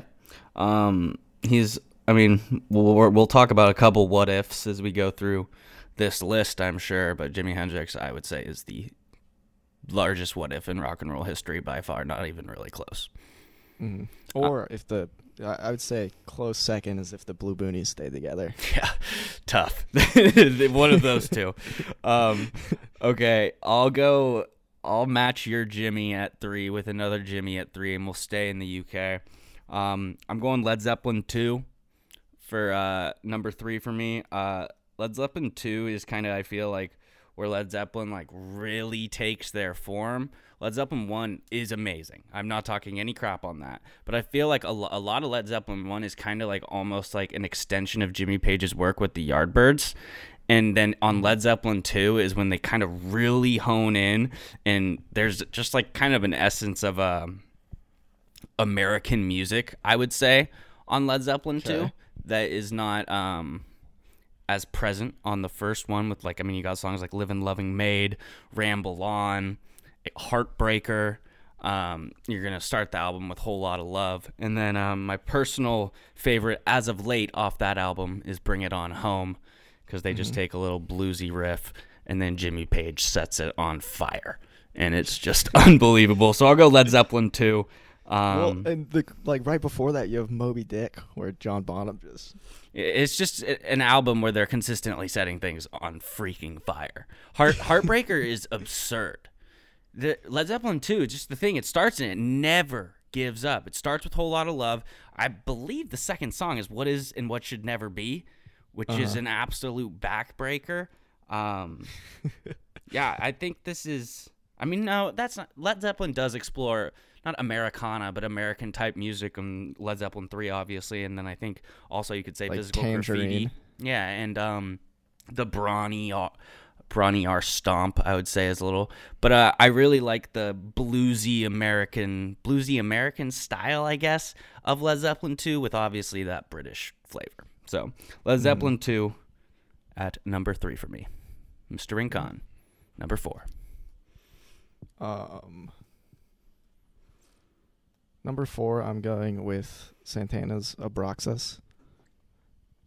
Uh, it's an album that I could listen to a million times, Mm-hmm. just on repeat, and would be totally okay with that. It's like my number one uh, album that I put on the the record player because it just Flows. so nice. It's so nice. It flows so well together. You have Black Magic Woman going into like Oye Oye Como Va. And then you have other like Mother Mother's Daughter just rips. And then you have like other stuff like Samba Pa Ti that just like just flows and vibes and, Mhm. and Santana just puts some crazy stuff together, just combining like you know, a Hispanic background with like all these like African And beats jazz. and rhythms with like yeah, Was he? Is this sixty-seven? 70. 70. Okay, what was Santana's like? When did he start? It was like 66, 67? Or was it earlier? Um like yeah, about you have like Santana came out in, the one with like the the line on the front Mm came out in 69. hmm. Okay. Uh, Santana was at have, like- Woodstock, right? yeah. Okay. I, I knew that, but I just wanted to double check. Yeah, that's when they play um uh what what do they play? Um It Black Magic Woman? this. Well, yeah, they play it, but they play um they play Soul Sacrifice. Oh, and there's damn. a video of it. That's when they it was like there's a story of them taking a bunch of acid for the first time right before that set Oh, boy. and uh and they're just going. Like th- there's stories of of Carlos Santana being like, yeah, I was like, his guitar turned into like a serpent snake, and he's just like fighting the serpent as he's just Wailing. wailing. Yeah. Just a casual have- story. yeah. You have my favorite rhythm section of all time, just the dudes on the bongos and Mhm. it's just like, oh. I just me and my dad just watched a video of it was eighty one. It was a Us festival Mhm. in like San Bernardino, and there's a a set of them playing, and they're one of their uh, like percussionists is just wearing like a uh, an old school like wrestling Mhm. uh, like onesie. Oh, just boy. ripping. He's just like this jacked Mexican dude, with, uh, like a uh, um like Borat onesie. Mm-hmm. So that's uh Yeah, what do you got? All right, at four, I'm gonna go back to the well. I'm going back to it. I'm going to the greatest rock and roll band of all time. I'm going back to them. The on this record, it says that this record should be played loud, and that is true. This album is called "Let It Bleed." It came out in 1969. It starts with "Gimme Shelter." It ends with "You Can't Always Get What You Want." In between that, we get mm-hmm. "Love in Vain," "Country Honk," "Live with Me," "Let It Bleed," "Midnight Fucking Rambler," "You Got the Silver," and "Monkey Man." This is the Stones, literally their middle finger to the Beatles with "Let It Be." I mean, Uh-huh. the Let It Bleed versus Let It Be thing, I love it so much because it just shows. I'm gonna go on a little Beatles rant really quick. Why not? Fuck the No, Beatles. yeah, Fuck sure. the Beatles. You know what? I was just gonna. the Beatles, they can talk all this shit, but it's like you guys aren't real. You didn't go on the fucking tours. You didn't play music for the people. You sat in your studio and replayed all your songs a million times so they'd sound sound well. Made a bunch of math equation type pop songs and just automatically assume you're the best. I'm sorry, it's not a fair comparison where you're comparing the Stones and the Beatles when I take Midnight Rambler and compare it to I Want to Hold Your Hand. It's boys and men. You're not going to see a Beatles album on this. It's and John Lennon. First of all, he's dead. And second of all, fuck you. Well, so is- Don't the, the shit he said about Mick Jagger and the Stones back in the day. I mean, talk about being out of touch. Good lord, that dude's a fucking moron. So Stones that let for it, let it bleed. Because you know what, Mitch, let it bleed what about- is better than Imagine, man? That oh my god, imagine, imagine all the people, fucking Harry Potter looking ass.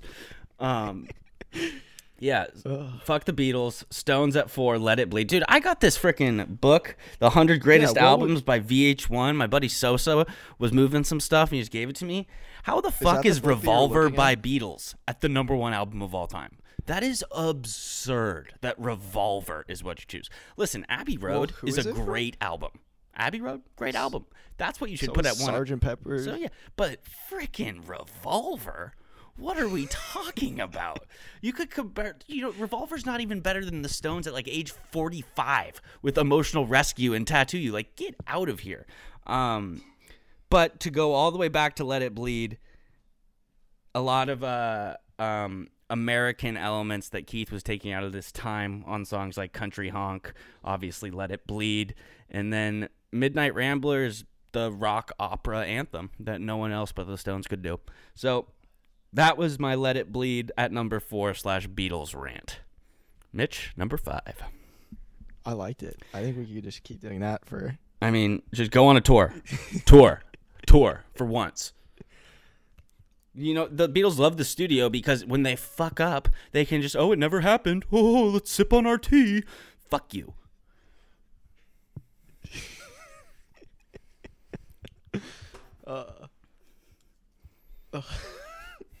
Freaking play a live show, losers. They played on the roof.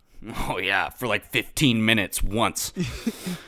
Yeah, they said "f you" to the man and did it, and then they got cut off. Yeah, It says something that when U2 did that in LA, like a billion times more people went. so, who do you have at five? I hope you don't have U2 on here. I don't. Joshua Tree is an all-time album though, but I don't have it top ten. Okay. Um. Hmm. Yeah, I'm just gonna do this. I wrote this down, so that's what I'm gonna do.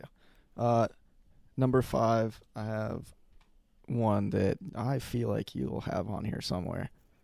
It's much newer. We're gonna do uh, "Down in Heaven" Oh, by you the son Twin of a Peaks. bitch. Great Is that your pick? Nah, I had that a little farther down the line, but I did have that on there. Expand. Um, have we done one on Twin Peaks? Yeah, we did a a little Twin Peaks. That was A a, while dive? ago, though. Yeah, it was like a year ago. How was it? Yeah. Um, I think that was when I was in the attic, maybe. Um, yeah, Down in Heaven, just pretty much a perfect album, hmm as are just about all of these on the top ten. But um, great dudes out of Chicago, great band. What we see as the next, like Rolling Stones level of production and just longevity. hmm But we'll and see. groove and Mhm. like attitude, if that makes sense. Yeah, yeah. I mean, they love rock and roll music, hmm and we love to see it. and We love to listen. We love rock and Uh, roll. So we start with a song that was one of my highest played probably for like three years straight. Uh, Walk to the One You Love, and then move into Wanted You, My Boys, Butterfly, You Don't, uh, Cold Lips, Heavenly Showers, which is a peach. Um, I know we have different favorite kind of styles of Twin Peaks songs, but they just kind of do everything because they have four songwriters and just unbelievable musicians around them. They could write five different types of, or even more, five different types of an album. Like when it, when you put Mhm. together a ten song Twin Peak album, dude, I think they're going through 40, 50 songs. Yeah, I mean that's why you get so many singles after, like Mhm. Coffee and and uh, We got uh, Disappear. and I don't want to miss you. That was great.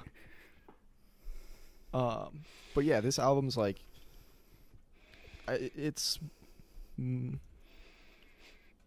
it's kind of all over the place too, like the Clash kind of stuff, or like the other kind of ones where we get Yeah, deeper, where you have like heavy rocking stuff Mhm. and like light stuff, What- like with Heavenly Showers and Heavenly Showers, Lolisa, compared to songs like Have You Ever, Holding Roses, um, Down in Heaven. I mean, dude, it's my favorite album that has ever like in my that came out when I was alive, and it's not really close. Yeah, I mean, it's my highest rated one as Yeah. well. So, um, Kind of makes sense. yeah, I mean that was that album came on the same freaking day as a coloring book too. It's coloring book. Yeah, what a wild day that was. Um, anything else on Down in Heaven? Twin Peaks did a better job. I do too. I think Twin Peaks took that day. They won that day from in the Chicago standpoint. Mm-hmm. Oh, that that is funny that they're both Chicago. Forgot Mhm. about that. Yeah. Um, anything else on that before we go to my number five? No, go for it. I'm sure we'll talk about this at Yeah. uh, plenty of times. 1972, Los Angeles, California. L.A. Woman by the Doors. Mm-hmm. a okay so a couple things about this album you can very easily convince me that la woman is the best song of all time. Just in terms of how great of a rock song that is you can make the argument. And it's it's i would probably end up saying like you can't you're picking between such great things at number one but there is an argument for la woman. But you think about other songs on that album. The changeling hyacinth house. Um, let me pull it up really quick because off the top of my head, um? Riders on the Storm. Riders on the Storm. You have the Wasp radio, correct? What else you got? Oh, but been down so long. Cars hiss by in my window. Crawling King Snake. It's just uh, it's the finest I think of the Doors. It's the most heavily they lean into the blues, and if you can tell that I, I like when it's bluesy rocky. Um, Jim Morrison, R.I.P. I mean, maybe the second biggest. What if? Um, or third? Excuse me, Blue Boonies. Um, behind the Blue Booty. yeah.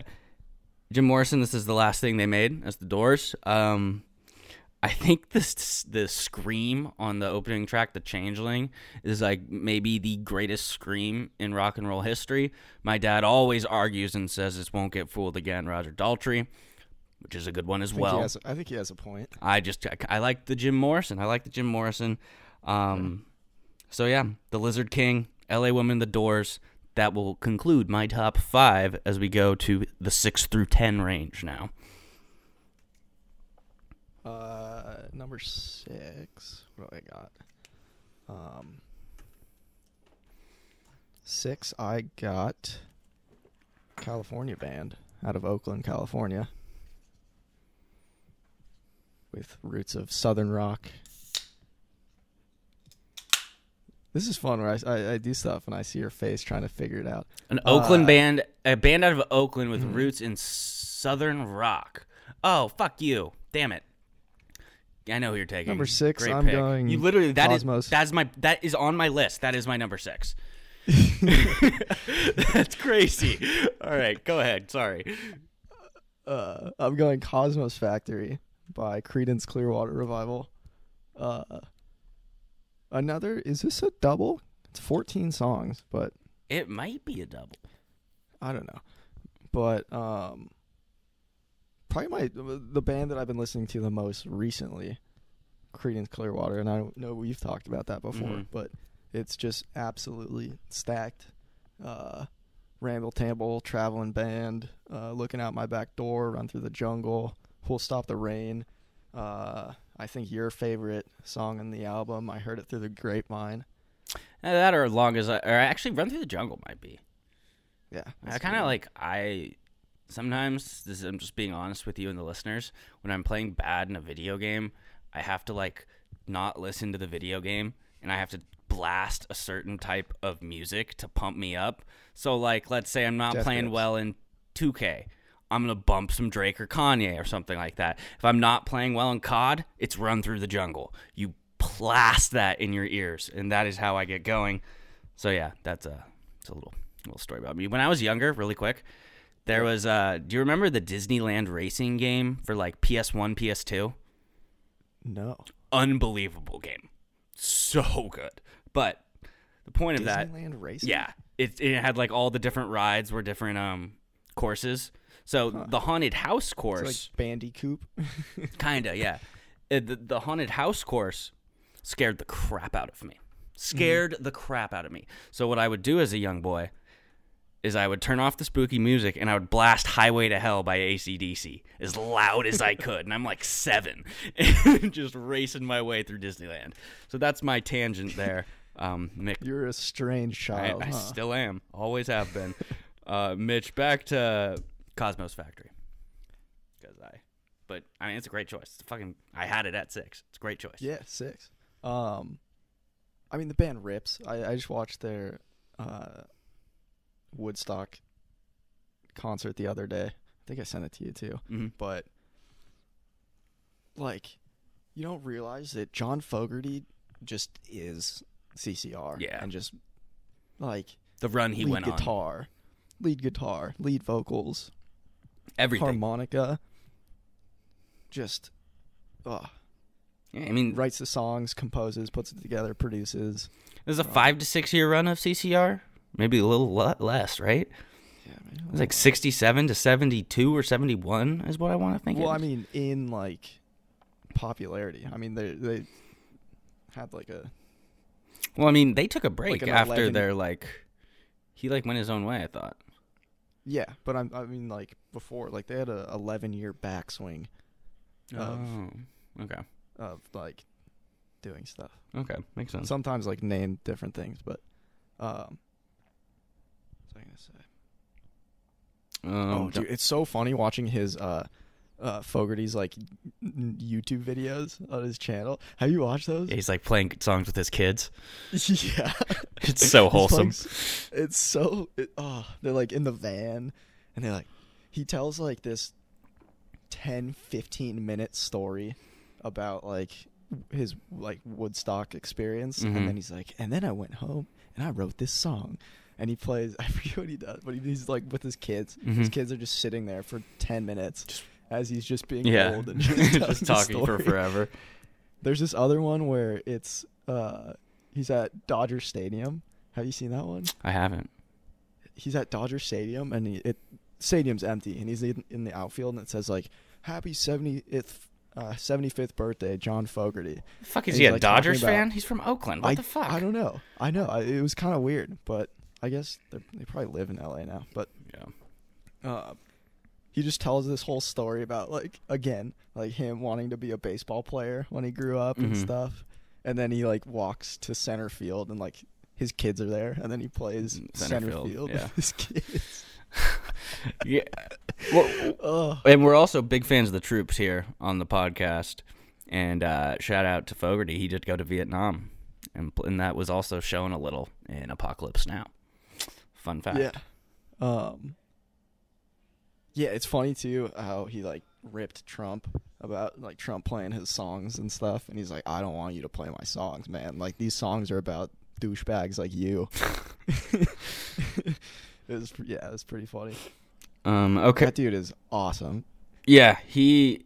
I mean, the oh, what I was gonna say was a really cool way to look at his personality is um, there is this uh him and Billy Gibbons of ZZ Top. They went on a tour together, and they have this video where they're like awkwardly like talking to each other, like check this Yeah. one out, and it's like them playing all these like amazing riffs. But it just just seems like a great dude. Um, It's so funny. yeah, so that's a great pick by you, Mitch. Um, I am now. You've taken two of my picks already, so Hell yeah. I know what I'm doing though. Uh, at number six, the rise and fall of Ziggy Stardust and the Spiders from Mars by David Bowie. This album, can you believe that that stupid book I got it has that at 48? How would that in what world does that album go to 48? Like Yeah, that's I don't know. insane. But um, Um, well, let me go so I- go go ahead. Yeah, go. No, no, no, no, no, go. Okay, so you see, the album starts off with Five Years, which is incredibly sad song, but lyrically is a roller coaster and very fun to follow along with. Um, fun fact: in high school, we had to like do this thing where you analyzed a poem, and the teacher specifically said like you can't do songs. And this one Yeah. kid didn't give a fuck, and he literally just walked in front of the class and read the lyrics of Five Years by David Bowie. it was hilarious. um, and so Who's that dude? That dude rules. yeah, Capper Durham, I think is his name. I wonder what I wonder what he's up to. Uh, but I'll go through the, the. We got other great songs on here. You got Moon Age Daydream. You got Starman. It Ain't Easy, which is a a very powerful, underrated song.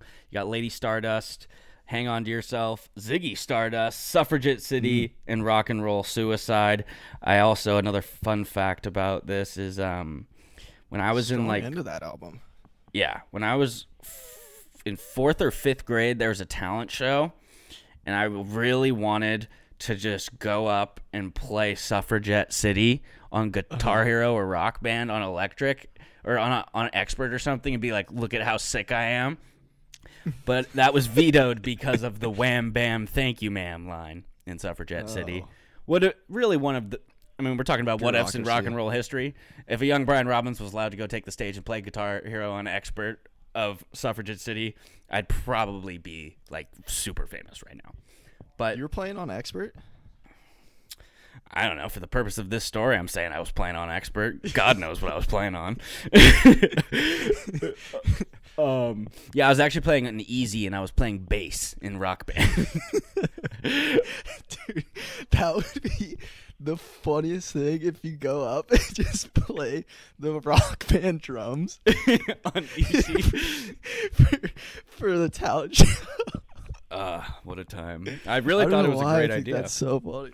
Um, but yeah, that that's six. That that's it's just an it's one of the most iconic albums of all time, and it's one of those things where I feel like sometimes albums are so iconic in terms of whether it be the name, the artwork, and sometimes it's like, does it really live up to it? Of like the story and all this stuff. Like, because here's a, I'm gonna take another shot at the Beatles. Okay. Sergeant Pepper's does not live up to the stuff around it. It's good, does not live up to what it's supposed to be. I'm just saying. Um, the rise and fall of Ziggy Stardust and the Spiders from Mars holds up to just the grand story, I guess, that comes out with it. So that's Beatles shot number two. Anyone keeping track at home? Well, I think that's Beatles shot like number seven or something. Well, how about here's number eight? Fuck you, Beatles. Um, Mitch, what do you got at seven? Uh, seven. I have something a little different and something that I'm sure you don't have on, um, on yours. I'm going. Uh, Days have gone by, Volume Six by John Fahey. Um, one of my favorite albums of all time. This dude is an absolute, just, guitar genius. Is, that, is he the finger finger picking legend? Just a lot of finger picking, like acoustic. Yeah. Yeah. Okay, sorry, just making sure I knew who you were talking about. Yeah, I mean we've we've talked about this guy before. And Mhm. like I don't know if it was our like top guitarist. I think it was or- top guitarists. Um, but this dude rules. Uh, this album from '67. Um, you have Revolt of the Dyke Brigade, Impressions of Susan, John Kirby Blues, um, and then there's like two songs where it's just like, uh, just train sounds, and then uh, With guitar just, like or just train sounds? uh, like ninety percent train sounds Mm, and like train. like ten percent Hey, guitar. soul sister. Not that type of train sound. That- Okay, No, just making sure. I don't think that was around in in '67. True. Um, but yeah, great album, great album art too. It's just weird, but um, Well, crazy dude. Just like when he he plays live, and he'll just like walk up and sit down on his chair, and there's like all these microphones set up like perfectly, mhm. and he just fucking, like just grabs them and moves them, and then just like kind of sits down and like tunes as he's like starting. Mhm, That's crazy. like it looks like he just like got out of a car and is just like going and it's like, all right, I'm ready. yeah. um, so that that was seven for you, correct? that was seven. Okay, I'm gonna go at seven. Van Halen one. Running with the Devil, Eruption, You Really Got Me, Feel Your Love Tonight, Jamie's Crying, uh, Ice Cream Man. You're no or no, you're you're no goods on the second one, but um, that album is one of the most explosive hellos in the history of rock and roll. It's like, hey, we're Van Halen. Now for the next ten years, everyone is gonna try to be like us. Literally, that was the '80s. It was like, wow, Van Halen's really cool. Let's try and do it. Eh, it's not gonna work if you don't have Eddie. Um, but I mean, this album is just an absolute masterpiece, and it just was such a giant arrival. Um, and obviously, rest in peace Eddie Van Halen, one of the greatest guitar players ever. I do think that this album, though, the things about Van Halen that are overlooked, obviously, you have Eddie, who's unbelievable, and David Lee Roth with his screams. But Michael Anthony is one of the best background vocalists in rock and roll. Such a huge influence from the Beach Boys there, and you can definitely hear it. And then Alex Van Halen, the drummer, he's one of those drummers that, like, when you hear John Bonham, you immediately can say, like, oh, that's John Bonham.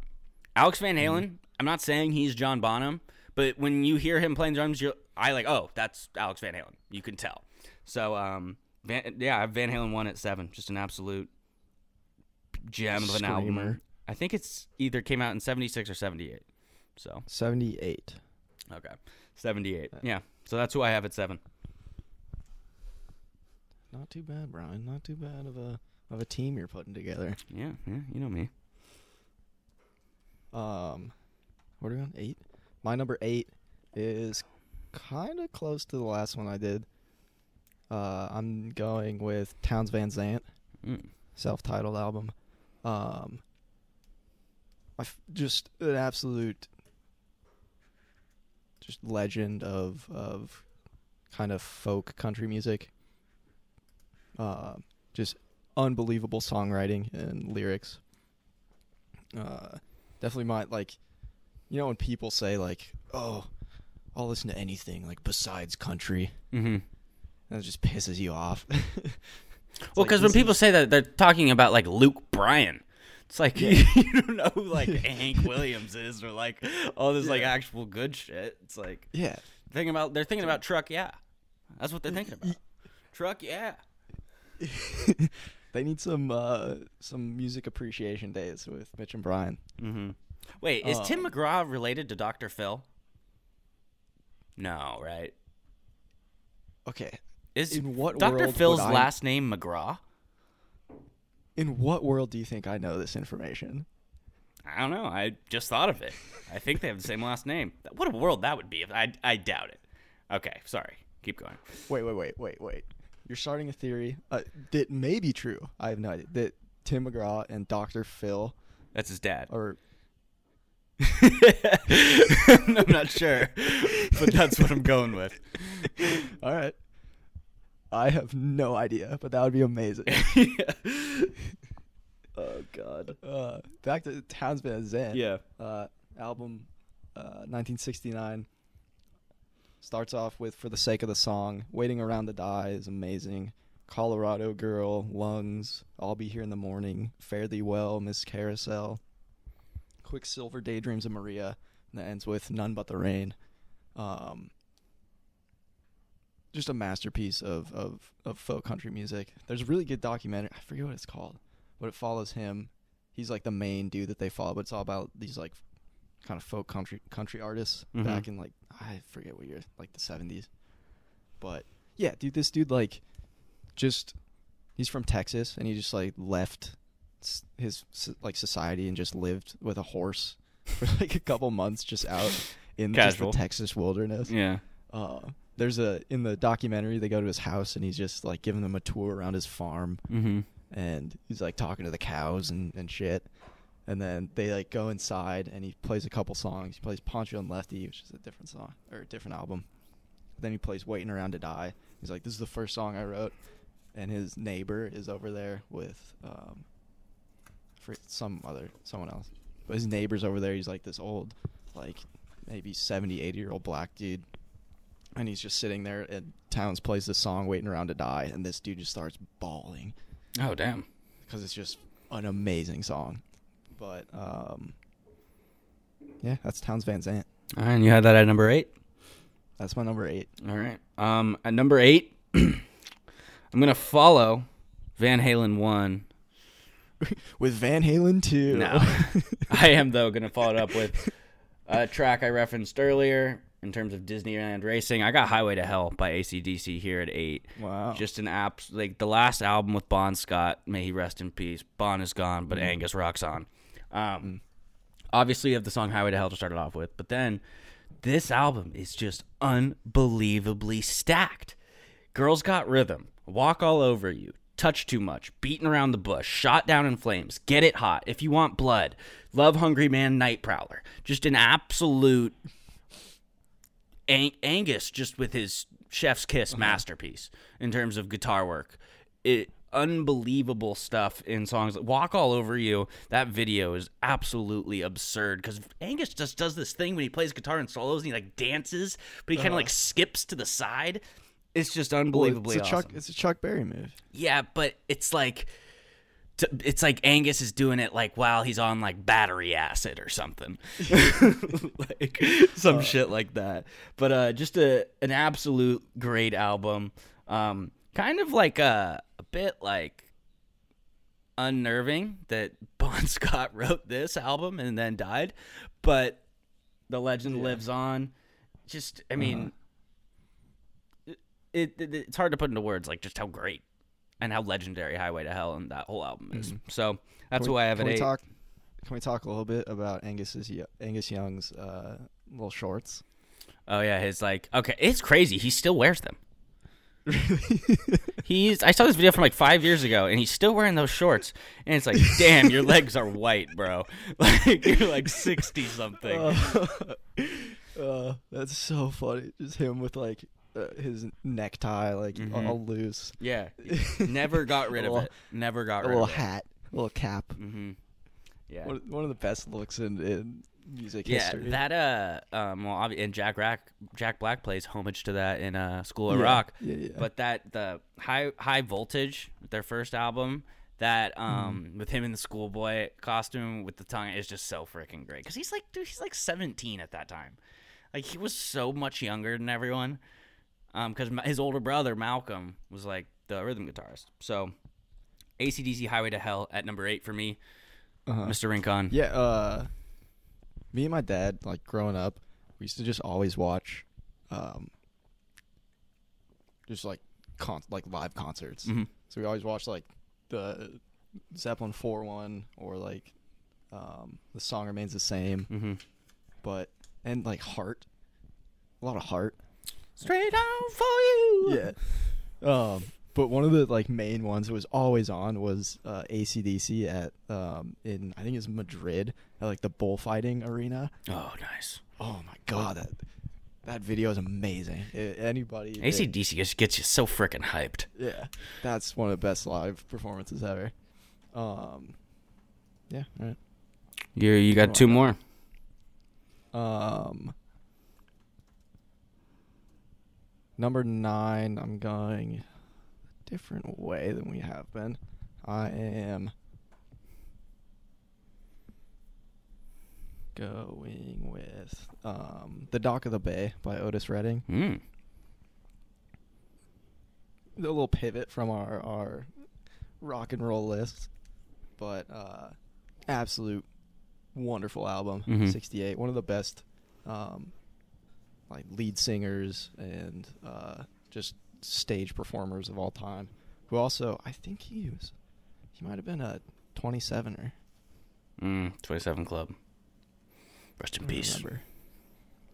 And then he died in in uh, Madison, Wisconsin. Oh wow, home of the Badgers. and my ex girlfriend. Hello, Mhm. Adrian. Yeah, shout out to her. I'm, I'm sure she's listening.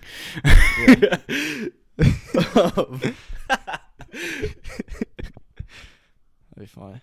Uh, so we start this album with uh, "Sitting on the Dock of the Bay," which definitely holds its own in the the history of of music. hmm Um, and then a song like you think that like no song can follow "Sitting on the Dock of the Bay," and then you get "I Love You More Than Words Can Say," which is, whew, that really gets you going. hmm Um, and then you got like "Let Me Come Home," "The Glory of Love," which live is just unreal. Um, and then "Nobody Knows You" when you're down and out. That's been done by a, a bunch of different people. Um, but yeah, Otis Redding. I like it. Very solid Number pick nine. there. Um, so I, my draft has just gone all over the place. I I can't leave this album on the board. I was Mm-hmm. saying I was gonna do it, but I just number nine. I'm taking some girls. I love it too much. I love Some Girls by the Rolling Stones, 1978. You get Miss You.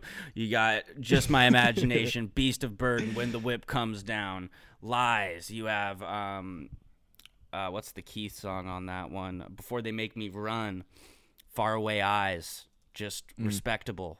Just some absolute bangers. The Stones embracing a little disco. You love to see that. Um, um, an unbelievable album to make when you're like 38, 39, 40, I think is what they were around that time. So, Some Girls by the Stones. St- said I wasn't going to take more than two Stones albums, but I just can't leave Some Girls on the board. So, number nine. That, Some that's Girls. your that's your third. Yeah, I well no, no, it's my fourth. Sticky Fingers, I would say, is two. I would go Exile, Sticky, Let It Bleed, Some Girls, Beggars, Goat's Head Soup. Sure. Yeah. I think about this constantly. It's really funny that you just pulled that out. Yeah, I just constantly thinking about it. Um, what do you? Well, you know, I th- I thought I'd only do one Stones album, but and you know, give people a more r- well-rounded list. But I guess uh, if you want to be in control of your own podcast, that's all right. yeah, that's, that's what I try to do. Um, who do you have at? Uh, you're at ten. Who's your last one? I have "Freewheeling" by Bob Dylan, Ooh, which I don't know. There's mo- not much to say. That's it. That's it. That's my pick. Next. I like that. I'm just kidding. Nothing. Uh, just all timer. Six, uh, 1963. Um, you have "Blown in the Wind." Uh, probably my favorite of all time. "Girl from North Country." Uh, "Masters of War." Um, "Don't Think Twice." It's all right. Mm. Uh, "Honey, just allow me one more chance. I shall be free." Uh, I mean, I think people already understand Bob Dylan's place in in Yeah, importance. the history. Yeah, just not even just musically. Mm-hmm. Maybe we'll do a Bob Dylan podcast later. We definitely could. We can make that one longer too, because there's a lot to certainly say. We could do a whole freaking Bob Dylan contest on the Newport Folk Festival or whatever when he went electric, and that would be very fun. That would be electric. sorry, Ugh. sorry. Um, A pit, a pit. we must be getting to the end. I have ten. All right, here's my last Yeah, pick. Go ten. I'm going to take an album, and this is a little controversial. I feel like everyone's favorite album by this band is not what I'm about to say, but I can only be oh, yeah. myself. So, number 10, wanna be anybody else. 1979, The Wall by Pink Floyd. I freaking love this double album. It's unbelievable. You start out with In the Flesh, Thin Ice, Another Brick in the Wall Part 1, The Happiest Days of Our Lives. Literally, I think the best transition in the maybe in all of music ever is the happiest days of our lives into another brick in the wall part two. Like it's just unbelievable how that goes. You got songs like mother goodbye blue sky. My personal favorite off the album is actually run like hell. Um, Okay. and you also have songs like obviously hey you uh, comfortably numb which is just a legendary song. Um,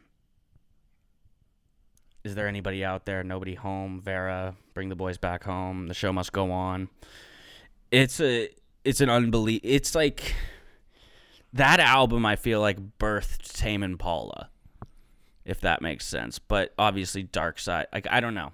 Dark side is unbelievably great and equally as important. I kind of just like the wall because i feel like it's like almost like an 80s take on dark side if that makes sense. And i just am a sucker for double albums as i've said. So i'm gonna take the wall at number 10 Yeah, I was gonna say your use of the double album is really uh, admirable. I love. Give me more music. I I gotta say, honorable mention to physical graffiti. Very tough for me to leave that off. Do you, you got any honorable mentions for us, Mitch? Before we wrap it up. Definitely, but uh, the wall. Also, as a, as a child, my uh, hippie aunt would always take us to go to the fairgrounds and watch uh, Laser Floyd. hmm It was always the wall. They did a whole wall show, and it That's lit. freaking ruled.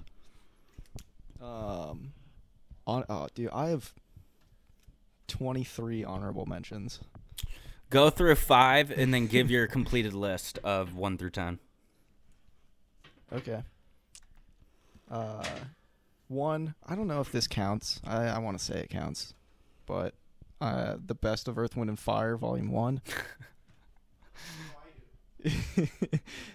so, uh, I mean, I, I can't can't argue with that. That's good. It's kind of like the Steve Miller has a great greatest hits album too. mm. Um, and then I have The Strokes. Is this it? Uh, Madvillain, Mad Villainy. Um, uh, I have the Girls album, and five. I have No Love, Deep Web by the Death Grips. Very nice. You want to give us your Death, w- Death Grips, not the Death Grips. one through ten list now? So that's leading off. We have Led Zeppelin four, uh, batting second. Sticky Fingers three. Are you experienced? Abraxas, Down in Heaven, Cosmo's Factory, Days Have Gone By, Volume six. Townes Van Zandt, uh, The Dock of the Bay, Freewheelin'. The Best of Earth, Wind, and Fire, Volume one. Is this it? Madvillainy, Girls, and No Love, Deep Web. All right. I'll add some honorable mentions before I go through my 10. Um, Highway 61 revisited by Bob Dylan. It was really tough for me to leave off there. Um, Damn the Torpedoes by Tom Petty and the Heartbreakers. Suck It and See by the Arctic Monkeys. The College Dropout by Kanye West. And um, Second Helping by Lynyrd Skynyrd. I really like that Yeah, I album. was, I was surprised that you didn't put any uh, Thomas Petty on the, on the list. It was tough. It, it came. I know it's tough. Damn the Torpedoes is like what everyone says is his best album, but part of me likes his first one the most. But then sometimes I like Hard Promises the most, so it's tough. I he's an honorable mention. He's on the honorable mention, so we'll go with that. Um, to recap my one through ten: Exile on Main Street, London Calling, Led Zeppelin two, Let It Bleed, L.A. Woman, The Rise and Fall of Ziggy Stardust and the Spiders from Mars, Van Halen one, Highway to Hell, Some Girls, The Wall, and then honorable mentions would be Highway 61 Revisited, Phys- Physical Graffiti, The College Dropout, Suck It and See, Damn the Torpedoes, and Second Helping. So, a lot of good tunes here, folks, for you to listen to. We'll put together a Spotify playlist that I'll post along with the pod. Um, because just a lot we created. We, this is a massive playlist that we just created, and it's going to be certainly a fun one to shuffle through. Um, Mitch, before you go, before we wrap up, I just would like to let you know or get your opinion on it. I doubt you know this, but you know that Fernando Tatis is on the cover of MLB The Show, I did. youngest player ever and first Padre ever Yeah. to be on the cover. Go dads. Go Dads. Um, we'll wrap it up with that. Mitch, always a pleasure. Um, we'll talk to you soon. We gotta do Led Zeppelin. We gotta do Led Zeppelin. We gotta do a lot of things. We, we'll do. I, we, we'll tease this for the listeners. We're talking about doing some sort of music video thing where it'd be a podcast, but also on like YouTube or something, so we could show a little bit. We'll see. All right, Mitch. God bless, my friend. Adios, senor. We'll, ta- we'll catch you guys next time. Goodbye. Toodles.